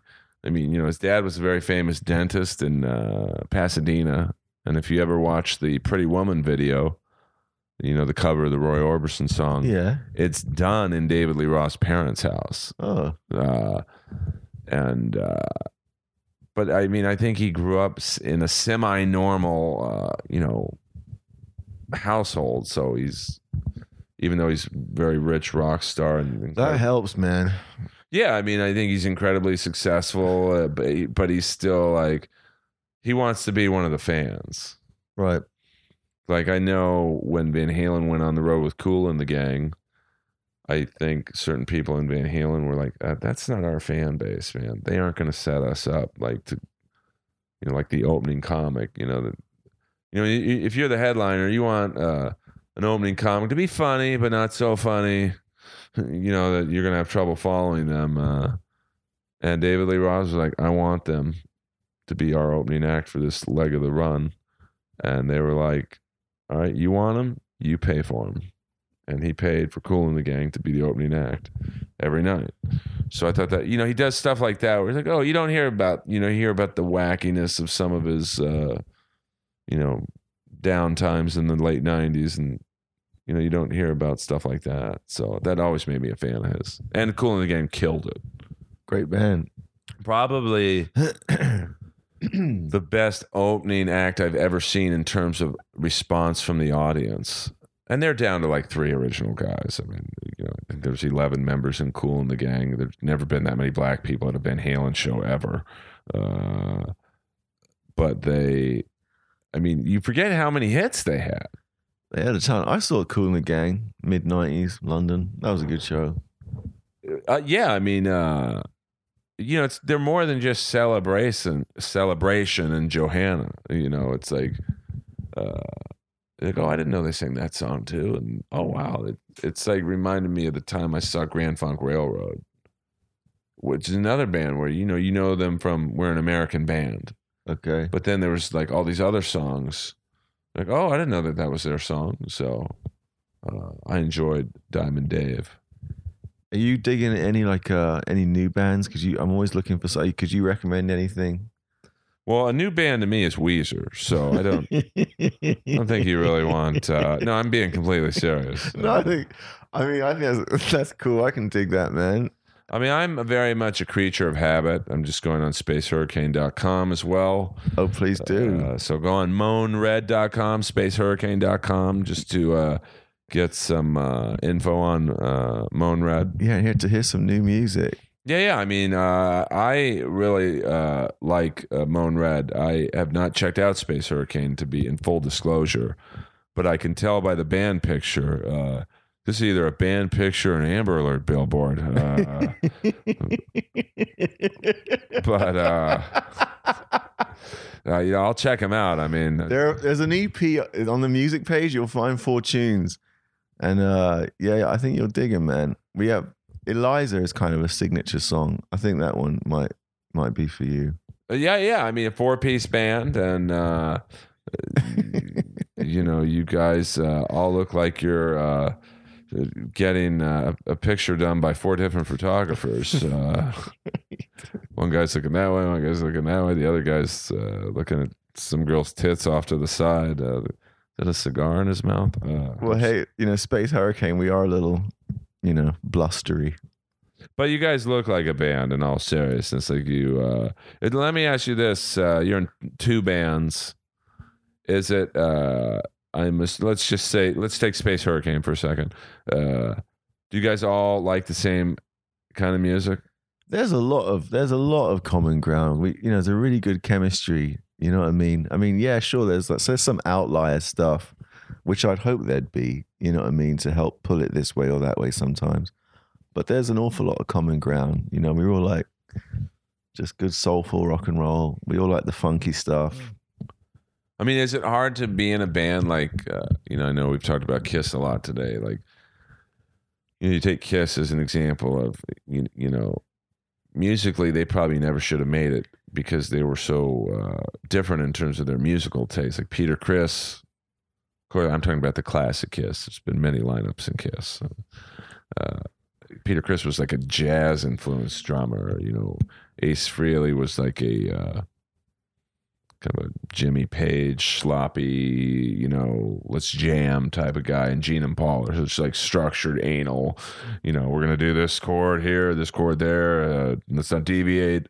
But yet somehow they just But they found a common ground. They found a sound through all that, you know? so like when you are in Space Hurricane, Moan Red, like do you do you want? I mean, how do you go about finding a common ground with, like, say, you know, someone who you might not have the same musical Um, vibe of? I mean, we. I mean, I, I think there has, there has to be a vibe. There has to be something shared, you know. Basically, some common ground. Um. So yeah, that's probably where it starts. I mean, it is hard though. Generally speaking, you know, I thinking about how long it's taken to get Space Hurricane together. I suppose is kind of the uh, answer to your question. I mean, we're at now we're probably like a probably like a five year story. Um, there've been people come and go, and you know, it's taken a while to find the right dudes. So, yeah, it definitely is a challenge to find folks who you can click with. Now, when you say there've been people who've come and gone, like, is it just uh, they want to do different styles, or they just say we're, you know, we're not Oh man, there's been. I mean, there's been. How much time do you have? Do you know what I mean? There's been. There's a a whole lot. Too much. Oh. Time is a commodity in my life. We'll be here forever. Come we might play. be. It's like like that scene in The Shining. Hello, Danny. Come and play with us. Yeah. Forever Yeah. Well, and this- ever. um. thank you, Scatman Crothers. Oh, boy, did he knock it out of the park? Oh, he killed it. So that little bastard Johnny. yeah, he did. How that kid didn't become a star, I, I don't know what happened to him, but Well, I don't know. That's the weird thing, though. It's like you see a kid. You know, we go to why bands, certain bands don't make it. Some some do that don't deserve it. The comics the same, but like you look at The Shining, and that kid was fucking great. He held his own with Jack Nicholson, Oh, he he batted those bulls right back to Jack. and it's like, you know, I I don't uh, know uh, what he did after The Shining. Maybe he just grew up to be a perfectly happy, well-adjusted person, and, and just. I doubt that. I think the kid from Over the Top was Stallone. I think the kid quit the business after that movie. I think I looked up what the kid from The Shining did once. I think it said he became like a, a university lecturer. Well, they, you know, there's that actor in the '80s, e- Ian, Ilan Mitchell-Smith, who was in uh, Weird Science. Uh, Classic, yeah. uh, he was in just in a lot of good movies, and he just quit. I'm I mean, he was a good actor. Uh, he just moved to Texas and became a teacher. mind you, the, the the fame the fame and the youth thing is a tough. The, the child stardom thing is a tough road to walk, man. especially in music. Like you look at look at the band Hanson. I mean, they were fucking good. Like as musicians, like they could like Oh, they, play. yeah, yeah, yeah. There's a fan. You know, they could play. They came back later on, didn't they? The- the- half-heartedly. I think. The serious version. I think they were like, uh, you know, we cash in our publishing. We're out. Uh, Right. but I mean, like, you know, it, it seems there aren't many child prodigy musicians like uh, Stevie Wonder. uh, Michael Jackson. Although I'm, uh, you know, I, I just can't get into him for his uh, personal lifestyle choices. But uh, There, there's there's a hot. There's I don't know if we're going to ta- tackle that hot potato. The old, you know, hey man, you know what? I love Michael Jackson. Let me just spit it out. What I'm trying. I just love Michael Jackson. Oh yeah, I know. Like talent wise, he's maybe the greatest performer of all time. Uh, but uh, and certainly with uh, the reports that came out yesterday of let's just say he liked to catalog interesting items. I'll I didn't just- even I didn't even look at that story, so I'm out of date. What what was that? As a cop, uh, who uh, just uh, when they raided Neverland Ranch back in the day, uh, let's just say uh, he uh, liked to uh, collect uh, certain genres of pornography. And, uh, you know, I'll just leave it at that. I think you can guess to what kind of you know, fetishes he was into. So it's just, I see in a case like that, which is hard. you know, if it came out that anyone from Ratt was into, you know, necrophilia, That would just break your heart. wouldn't I it? couldn't listen to it. right. You would. Listen, you want to beat your girlfriend up? You know, I might be able to get past that because she probably had a comment. No, I'm just kidding. Just kidding, guys. I've come close to. It's, it's it's very difficult. It's very the subject I was trying to get onto without getting into individuals. Sorry necessarily. about it's that. just no, it's all right. It's just it is difficult. You know, do you can you separate the person from the art? You know, the, these people are people. They move us. They do all this great stuff, and then, but I mean, you know, we all falter. It's just very, it's just very complicated, man. Like, It's tough, like you know, and it's in the news now. I mean, uh, with uh, the probably the greatest documentary of all time, OJ Made in America, uh, ten hours, and it kind of, it could have seemed seemed a little long. I see. I didn't think it did. I mean, I, I haven't seen it. But I grew up in the neighborhood, so like I uh you know like so I got all the references like when they said OJ went to this 7-Eleven on San Vicente. I'm like I've been in that 7-Eleven OJ went to you know this uh, Whole Foods on uh 26th and San Vicente. I'm like oh wow I've been there. So It- like it was I was very- really like It was close to home. yeah, and OJ, you know, growing up in Bel Air was my neighbor, and so he would throw me the football every now and then. Not a lot, but you know, I definitely remember it. He was nice to me. I got no problem with him, but uh, it's you know, you know, I just can't get past what he did. So It's horrific, man. allegedly, I mean, after watching uh, this documentary, I, I think uh, Nicole and Ron committed suicide, but that's just where I go. But I'm just kidding. Uh, so it's like, yeah, I get it. You know, it, it's, you know, and I, I don't want to drag you into my. Uh, I'm not a very deep uh, political person, but uh, You don't want to talk about the justice system. oh, the justice system's horrible uh, for blacks. uh, You know, the, but it still doesn't make me go, okay, uh, OJ should have gotten a pass.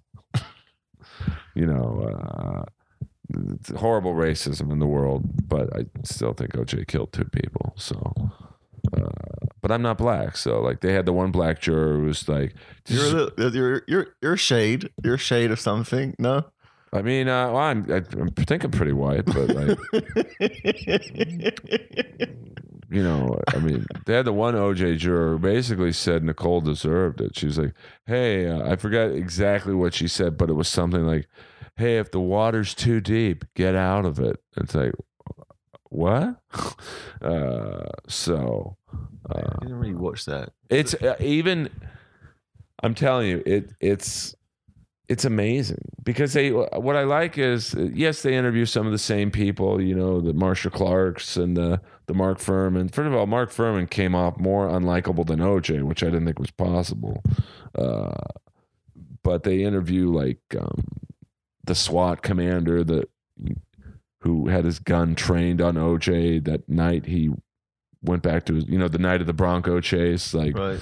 they interview the transgendered helicopter pilot who uh, that might have been the most disturbing visual of the whole documentary but uh, you know uh, he, he was basically the modern day Caitlyn Jenner like he was a helicopter pilot Bob Tur who back then was a guy Uh huh. and now he's a woman so it's just a weird visual uh, you know that whole thing and uh, I mean that's Yeah, everything about it was such. I mean, I, I remember it. You know, it was a, a big story, but maybe the biggest of all time I mean yeah, I uh, know. the uh, uh, you know it's, it's been said before, but it was like the the first reality show. Like you had everything. You had Kato Kaelin stumbling around. You know, the surfer. uh, You know the the clunky sidekick, and you had you know the racist cops. Uh, you know you had uh, OJ. You know the the most famous athletes of all time, accused of a you know horrible crime.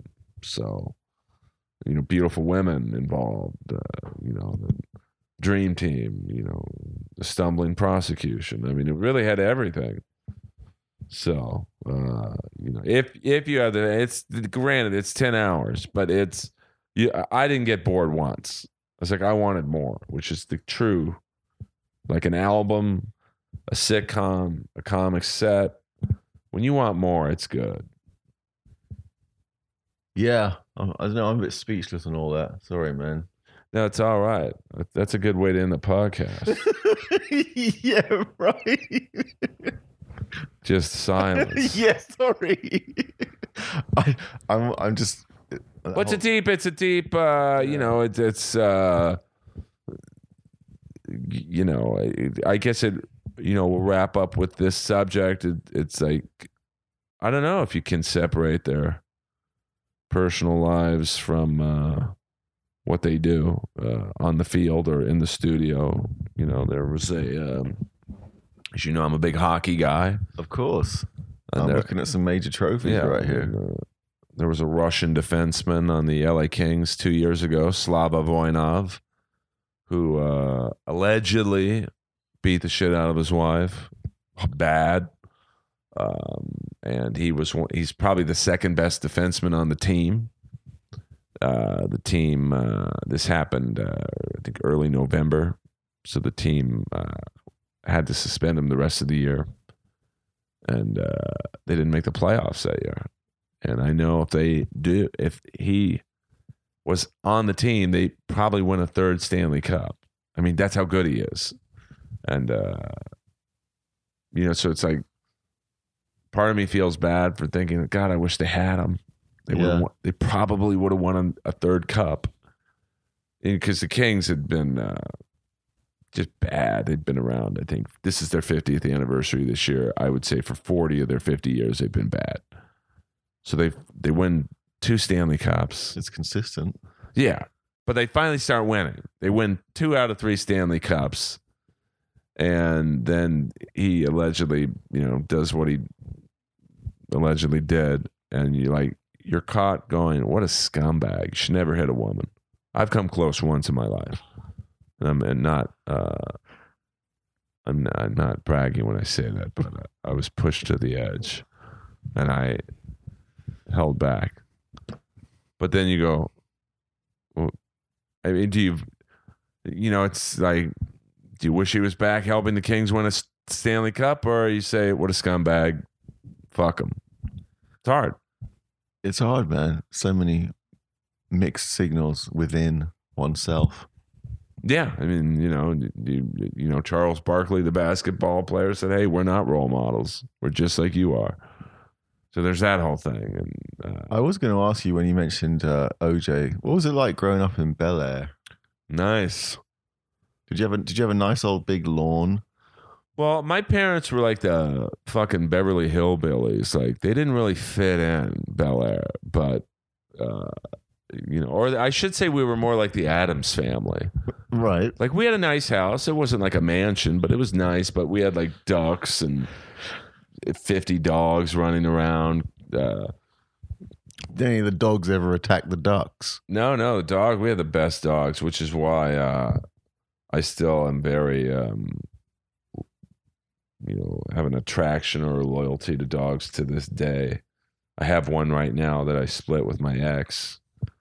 Um, that's a different podcast. Mind you, I'm a big fan of uh, that podcast. If- What's your ex's name? I don't remember. I don't know. She was on the show though, right? What show?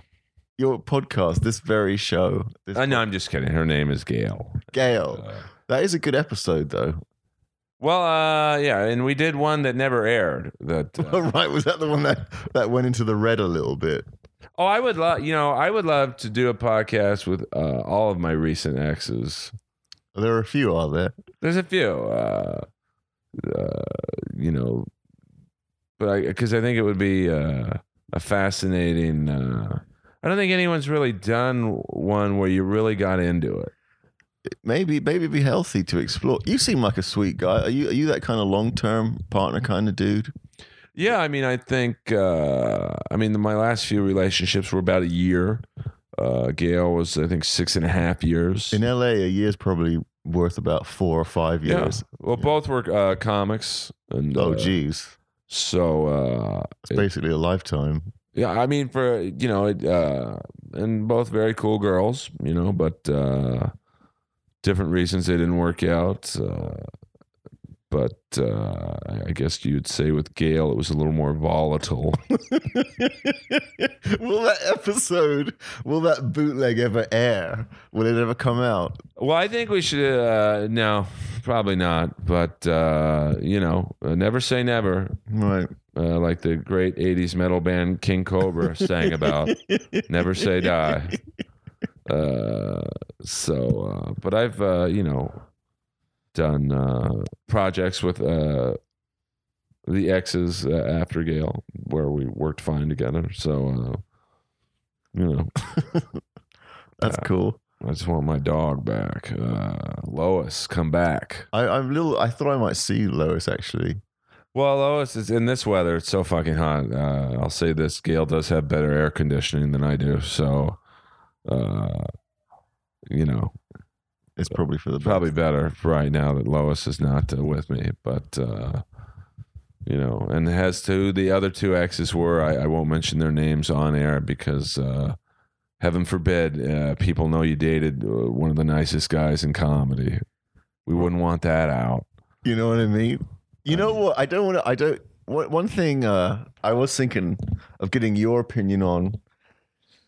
You know, it is said like in the sort of comedy world. You know, I mean, you know, I know, I know a lot of the waitresses at the comedy store Yes, because uh, you uh, because I because I my girlfriend is is one of the waitresses at the comedy. legendary waitresses. Legendary, Who is your girlfriend? the very lovely Lee. Lee is the best. Uh, there's a lot of great waitresses. at the- Really, there's none uh, uh, that aren't great. Uh, certainly, some go over better than others. Uh, because the waitresses there, it's the waitresses at the comedy store. It's very much uh, it's a hierarchy, and uh, you know you got to be cool to fit in, or you will be uh, you won't be there long. It's very much like the com- comics. You know, the comedy store is a tough uh, ground to be accepted in. It's a tough ground. It- but even like boyfriends of the waitresses uh, are almost put through the test. sure, no, absolutely. Yeah, are you cool? Are you you know, uh, you know? I don't know if I could uh, date a waitress at the comedy store because it's there's so many horny comics uh, up there that I would be. Uh, I don't know if insecure is the right word, but uh, I just know comics. Well, what I was going to say, and I don't mean to, like, I'm not trying to hurt anyone's feelings. You know, it's a bit harsh, but you know, one thing I did pick up on when I when I entered that world and you know got to know some of the girls is you hear this sort of saying, you know, hey, the the, the, unwritten rule is don't date a comic. You know what I mean? And I just wondered, what what do you think about that from the from the male comics perspective? I mean, are these girls doing you wrong or what? Well, um, well, of course, it's almost a tough question to answer without them being here. Um, I know with the uh, girlfriend immediately after Gail, um, uh, I was having trouble with the. you okay over there, dude? now, I'm trying to put this in the right way. Uh, okay, right? Yeah, okay.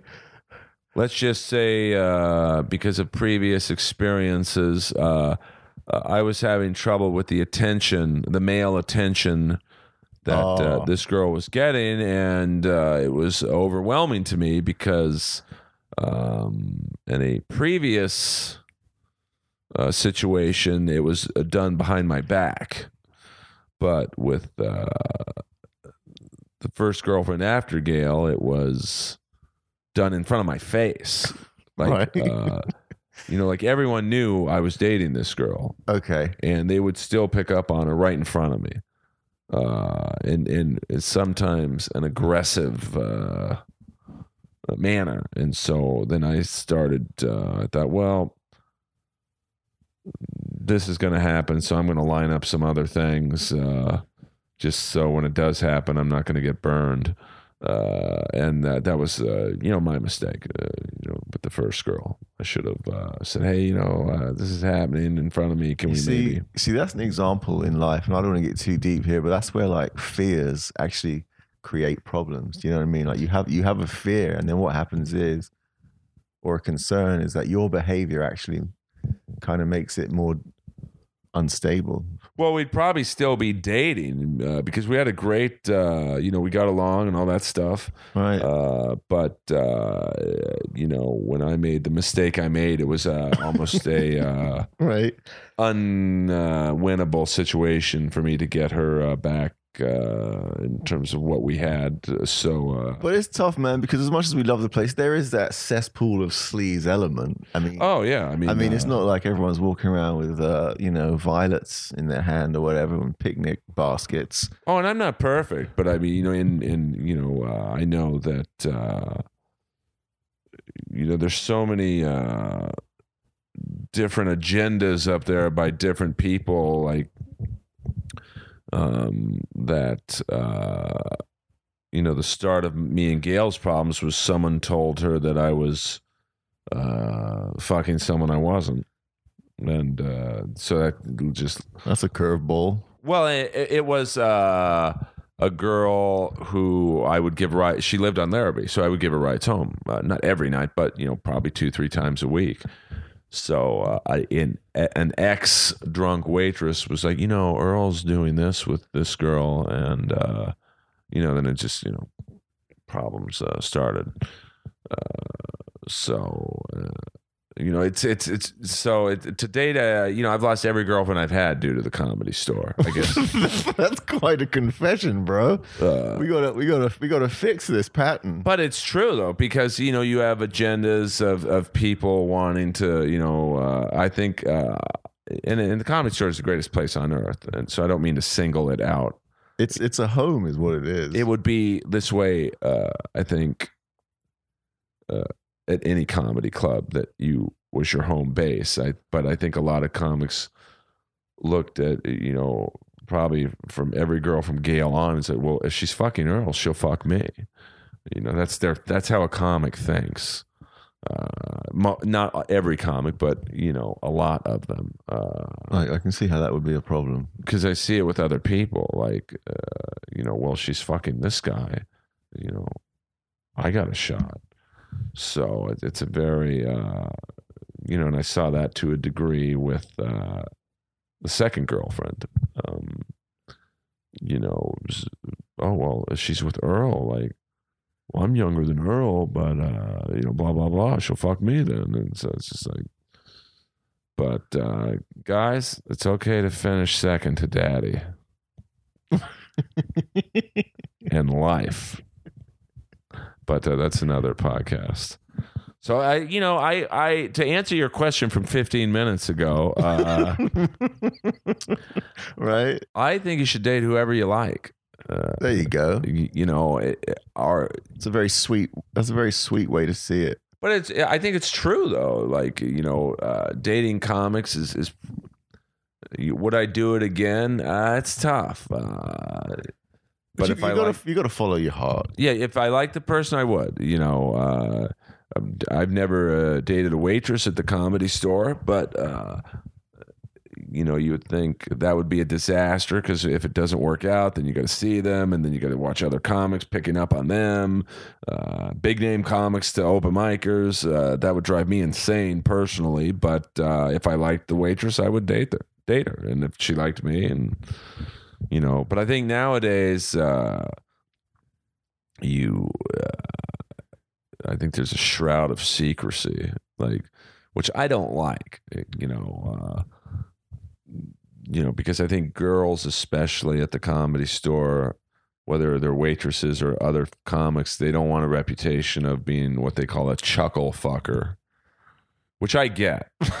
Right. No, I mean I understand. Like you know, that was I think uh, part of the problem with the first uh, girlfriend after Gail's. Like we were like on the DL about it, which I was like, "What are you embarrassed to date me? Like, are you uh, you know?" Uh, Yeah, I always think in relationship, it's it's frustrating if everything can't be out in the open. You know what I mean? But I understand it though.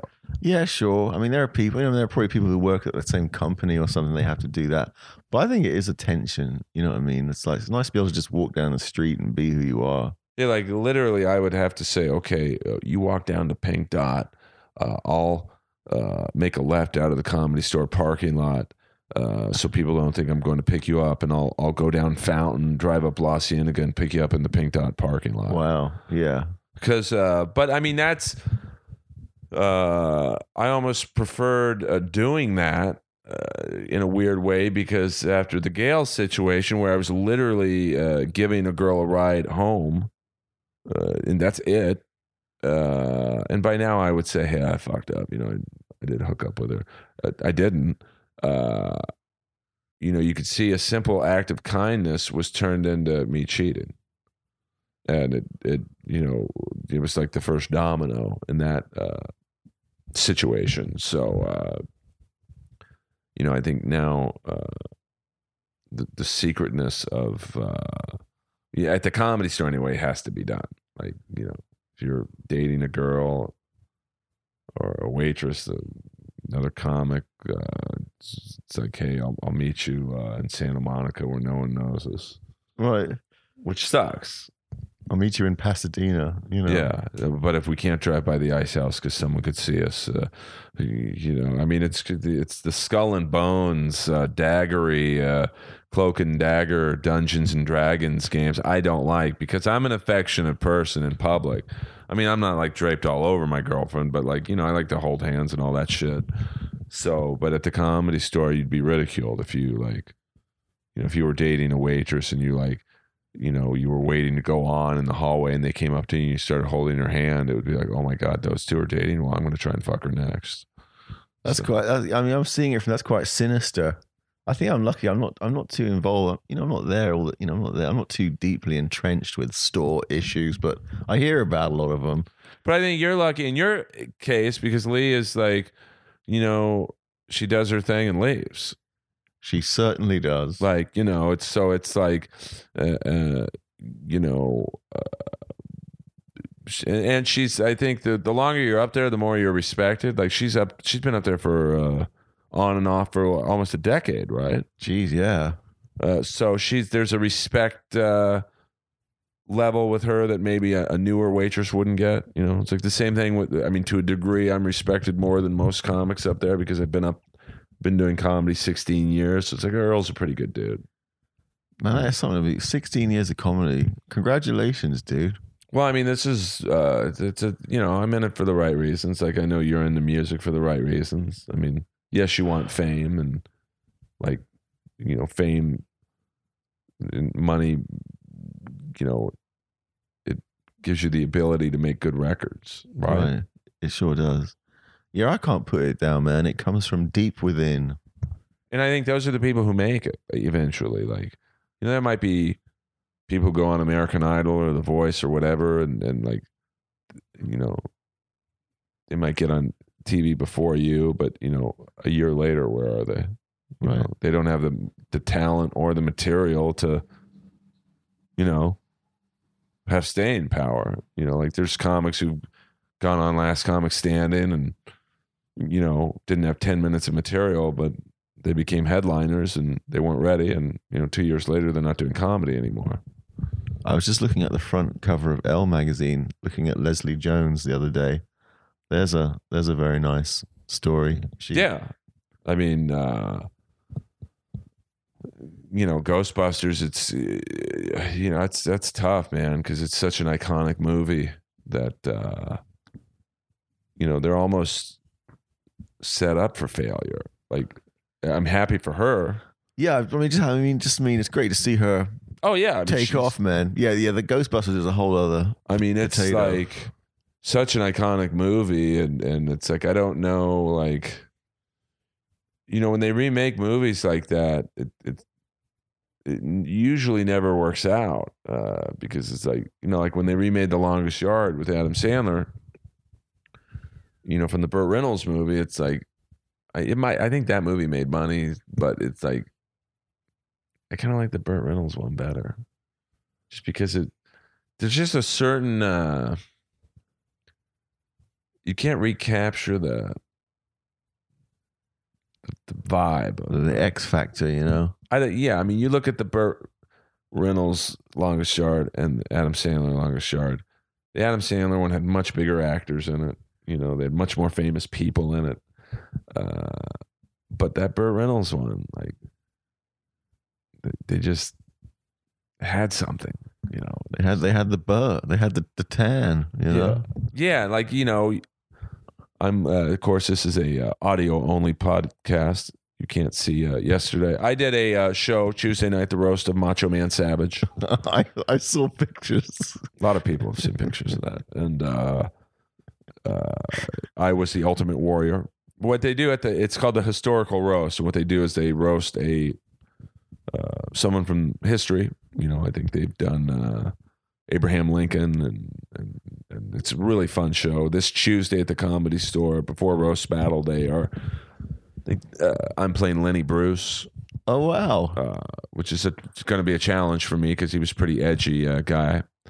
Uh, but I was the Ultimate Warrior, and uh, they did it at Meltdown Comics, and I left my jeans there.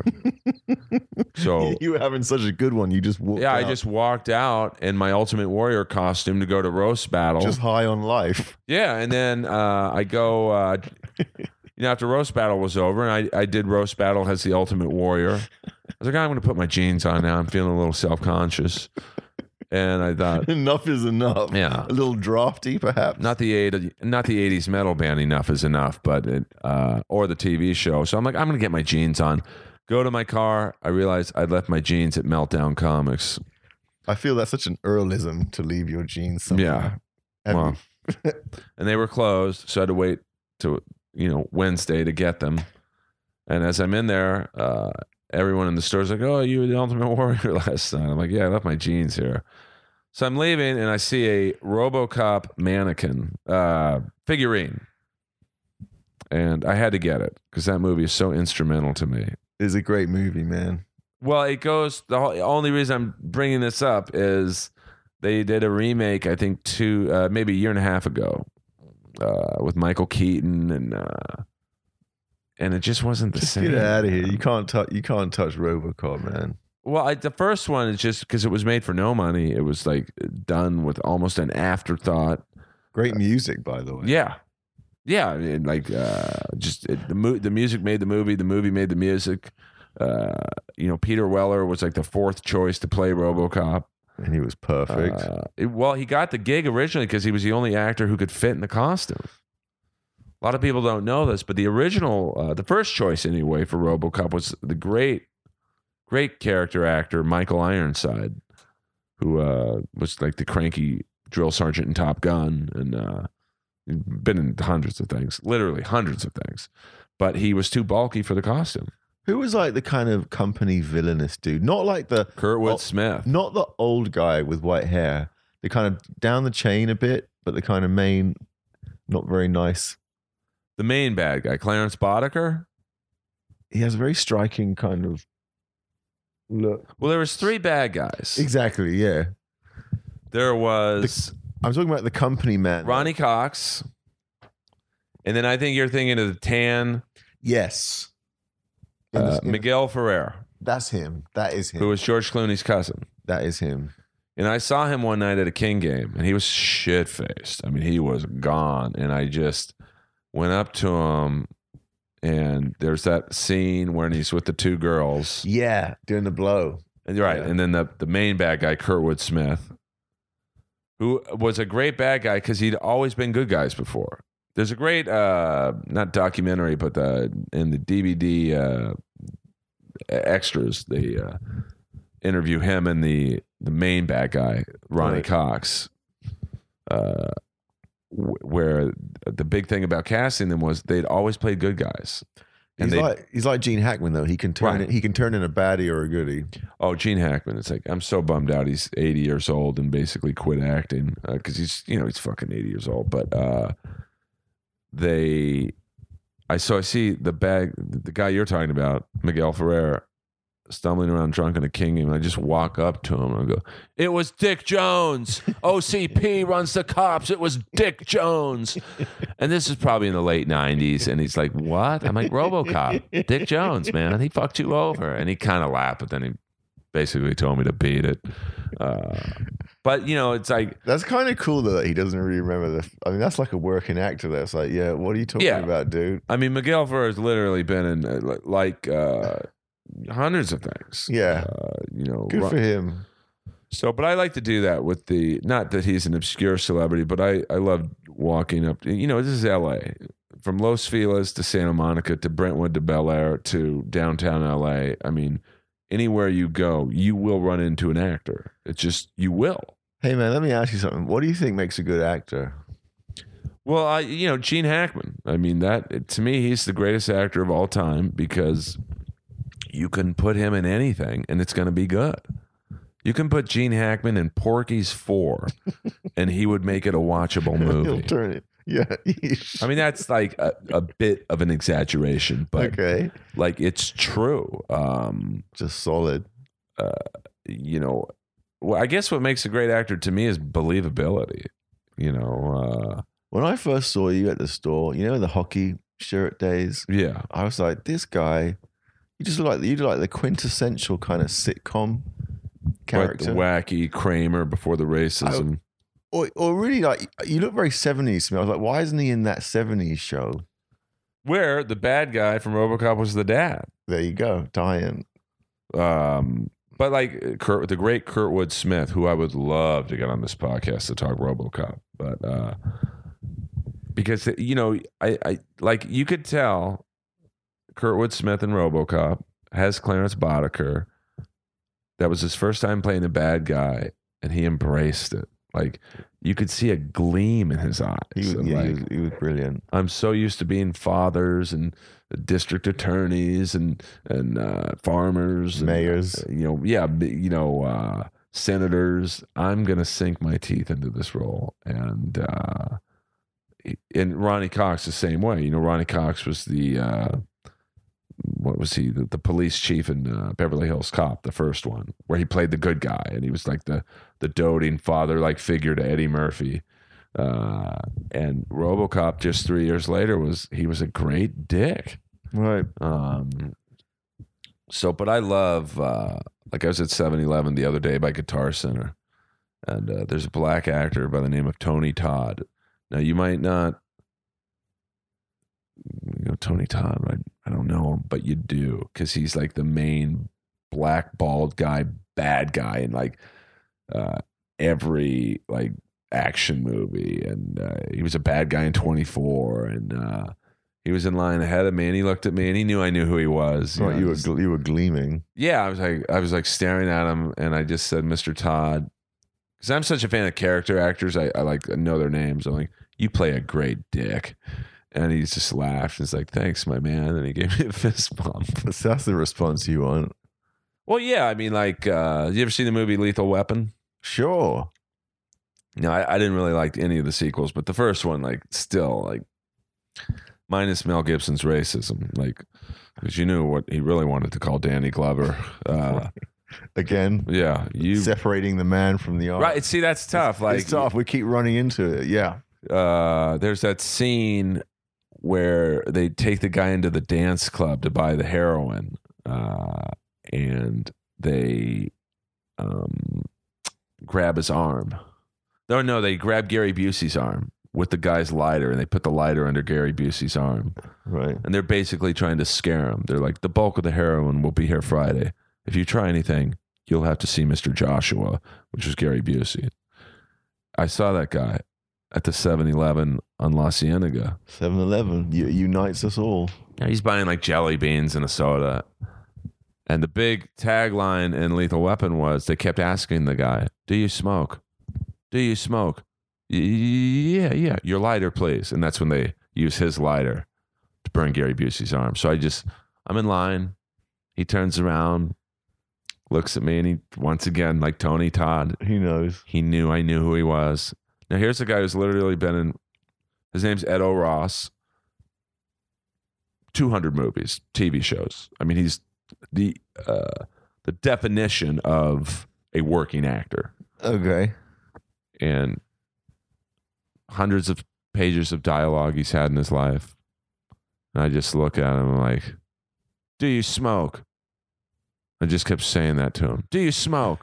and he's like looking at me kind of weird. I'm like, The bulk of the heroin will be here Friday. if you try anything? You'll have to talk to Mr. Joshua. And he just kind of looks at me. I'm like, Lethal Weapon, come on, man.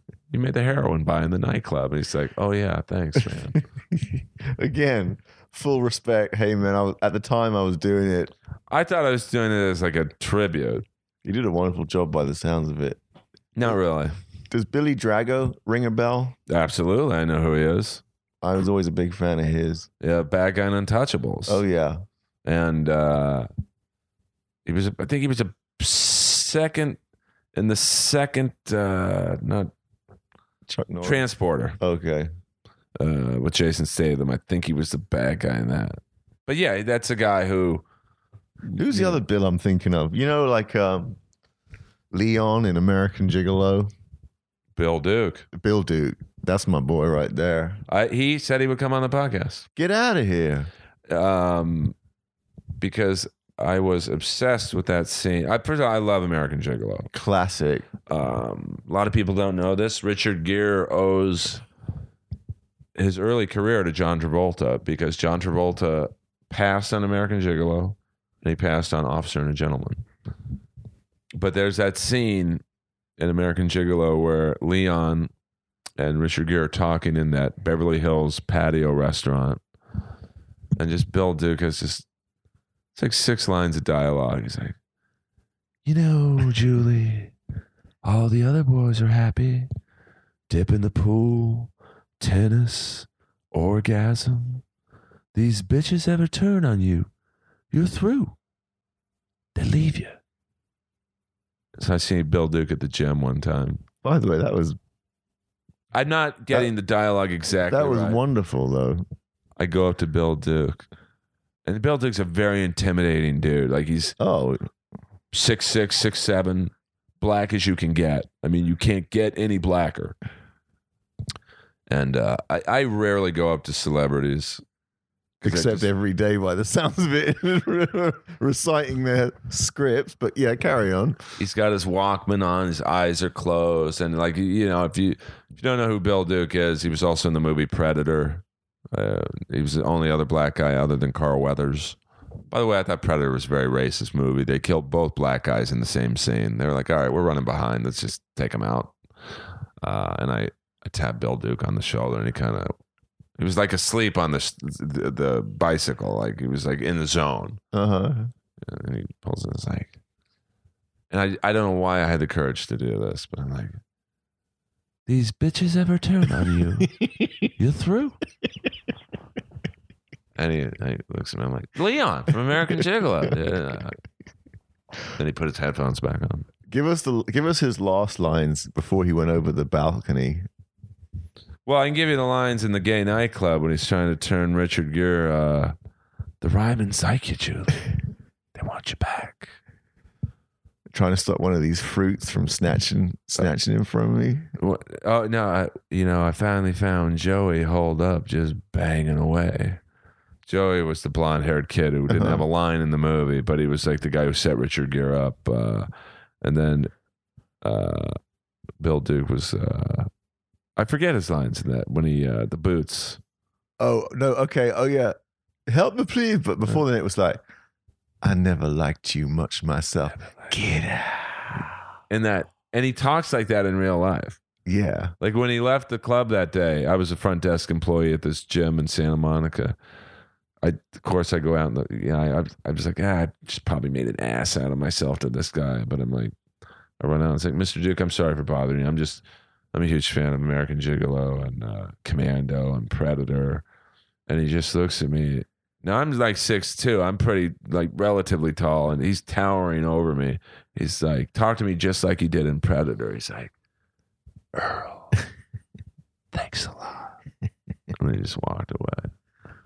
So I contacted him on Twitter. I'm like, said, hey, will you come on Inappropriate Earl? He's like, here's my publicist. Because, see, I want to, like, like I want to talk to him about American Gigolo. I mean, you got to get him out. Yeah, I mean that's big time, baby. Uh, you know, I want to talk to him about Commando, and uh, you know, he's a very, very famous black filmmaker.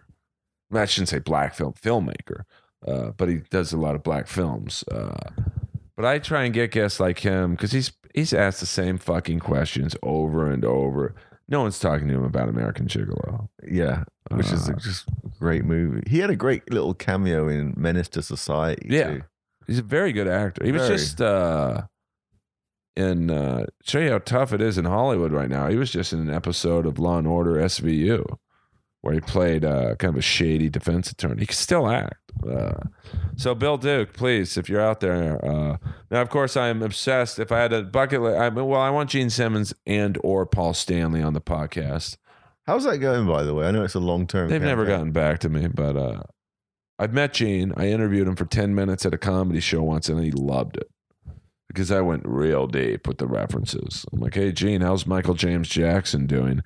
Michael James Jackson was the producer on Lick It Up. Uh, so he he imme- immediately dug that I was knowledgeable. Right. So far, I haven't gotten back to me. Paul, I'm a little scared of because I could just kind of probably tell he wouldn't like my sense of humor, but I would still like to have him on. Obviously, I'm a huge fan. It's the, you know, I would love to because, you know, Kiss in the '80s was basically Paul Stanley's solo band because Gene was off doing movies and you know his wacky business adventures and. uh Damn, we're almost at the two hour mark. Now we Oh. got about five minutes just because the recorder, here's the thing the recorder shuts down at two hours and then it goes over to another file. And I still have not found, I don't know how to like. I, I think I think we're good at two hours. I think. Hey, listen, we've just been chilling and chatting, man. but I mean, this is, I mean, just make sure uh, I have to stand. up. Okay, we've got uh, four minutes to wrap up. But I'm not, but like, see, I want to have famous guests on, but talk about like their not least known. Like, I want to talk about Kiss in the 80s, which to Kiss fans is like their dark era. yeah, Like it's the era where like a lot of the hardcore Kiss fans dropped out. They're like, oh, they're just trying to be like you know a forty year old version of Bon Jovi, because they would have like Desmond Child write their hits, and Desmond Child's someone I want on this podcast. I mean, his publishing is like he's written for Aerosmith, Bon Jovi, Kiss, uh, Cher, Ricky Martin, uh, you know, Kelly Clarkson. I mean, that's a guy. But once again, I wouldn't want to talk about any of that with him. I want to talk about the album he wrote with Ratt right. which nobody talks about. But, uh, so you know, they uh, Moan Red, Moan Red. Sorry, I slipped up there almost. Uh, where so moanred.com, Moanred.com, certainly. spacehurricane.com, SpaceHurricane.com. and where on Twitter are you? Oh, you may as well follow me at, at Moanred, and I'll keep you in the know of some very cool musical things, man. And that's for my fan base, which has never been accused of being in Mensa. That's Moan Red is M O A N R E D. It's like moan, something you probably don't get many women to do out there. Red.com. I'm just kidding, guys. I'm talking to, I'm alienating the eight people who listen to this. Uh, the good eight. you know, yeah, my fans are the best. I mean, they're not the most uh, uh, high numbered uh, group of people in the world, but uh, I think uh, Zika has more fans than I do. And I'm one of them. I Yeah. came I came face to face with a hero today. But I mean, you're an incredible musician, incredible talent. And yes, I started this podcast to interview like people I wanted to meet, like the bad guy from Superman 2. Right. Because I had this podcast, I could tweet at him and go, Mr. O'Halloran, Superman 2 is like one of my favorite movies of all time. Would you come on and talk about your boxing career and, and that movie? Like, if I didn't have this podcast, I would, he'd, he'd be like, oh, you just want to meet me? Uh, I'm good on that. Uh, so this podcast is, it, you know, I got to meet the singer from Ratt, my favorite singer of all time, because he saw value in coming on. Uh, but another cool thing I like doing about having this podcast is I can expose people like you to my fans. Well, I'm And, flattered, uh, mate. Thank you very much. Appreciate it. No, you're great. I mean, I'm not a typical like the your style of music is not typically the music I would listen to, but I like it. So Oh, cheers, man. um, you know, I hope some of my fans, you know, my metalhead fans will go, I, well, you know, we've listened to the Bon Jovi album 10,000 times. let me at least give Moan Rat a shot, Space Hurricane a shot. So uh, I hope that uh, I hope I got you some new fans today. Um, Inappropriate Earl is on SoundCloud and iTunes. Uh, leave a review on iTunes. Joe Rogan has like thirty thousand reviews on iTunes. Uh, and he deserves all of them. He's great. He gave me a real nice plug the other day on the Joe Rogan podcast. He did not have to. Very cool. I mean, I am a complete unknown, and he for five minutes talked about me, which uh, w- was pretty amazing to hear. So thank you, Joe Rogan. I don't think you listen to this podcast, but if uh, if someone who knows Joe Rogan listens to this, tell him I said thank you. Uh, he was incredibly grateful, uh, gracious to me at roast battle the other night, and uh, you know it's kind of neat to get acknowledgement from someone like him. But uh, I'm just asking for a few reviews, and don't overdo it. don't say this is the greatest podcast of all time. Uh, Earl's the greatest comic of all time. It, you gotta like, you, you gotta play it cool. right. Uh, if you like it, great. And if you don't like it, put it. I'll leave the reviews up. I don't take down one bad review. So uh, thank you for the love. Please uh, share this uh, with Moan Red on Facebook and uh, Twitter and uh, you know SoundCloud. I, I don't really know how to share things on SoundCloud, but uh, you know the more people who listen to it, the better it is for all of us. So uh, this is Earl Skakel. You can follow me at Earl Skakel on Twitter, Facebook, and are you on Instagram? Indeed. Moan Red again. So uh, please go on Instagram. That's like the new uh, promotional tool. And uh, this will be out tomorrow, Friday, which will be, uh, let's see, 20, uh, June 24th, just in time for the weekend. So we'll see you on the information superhighway.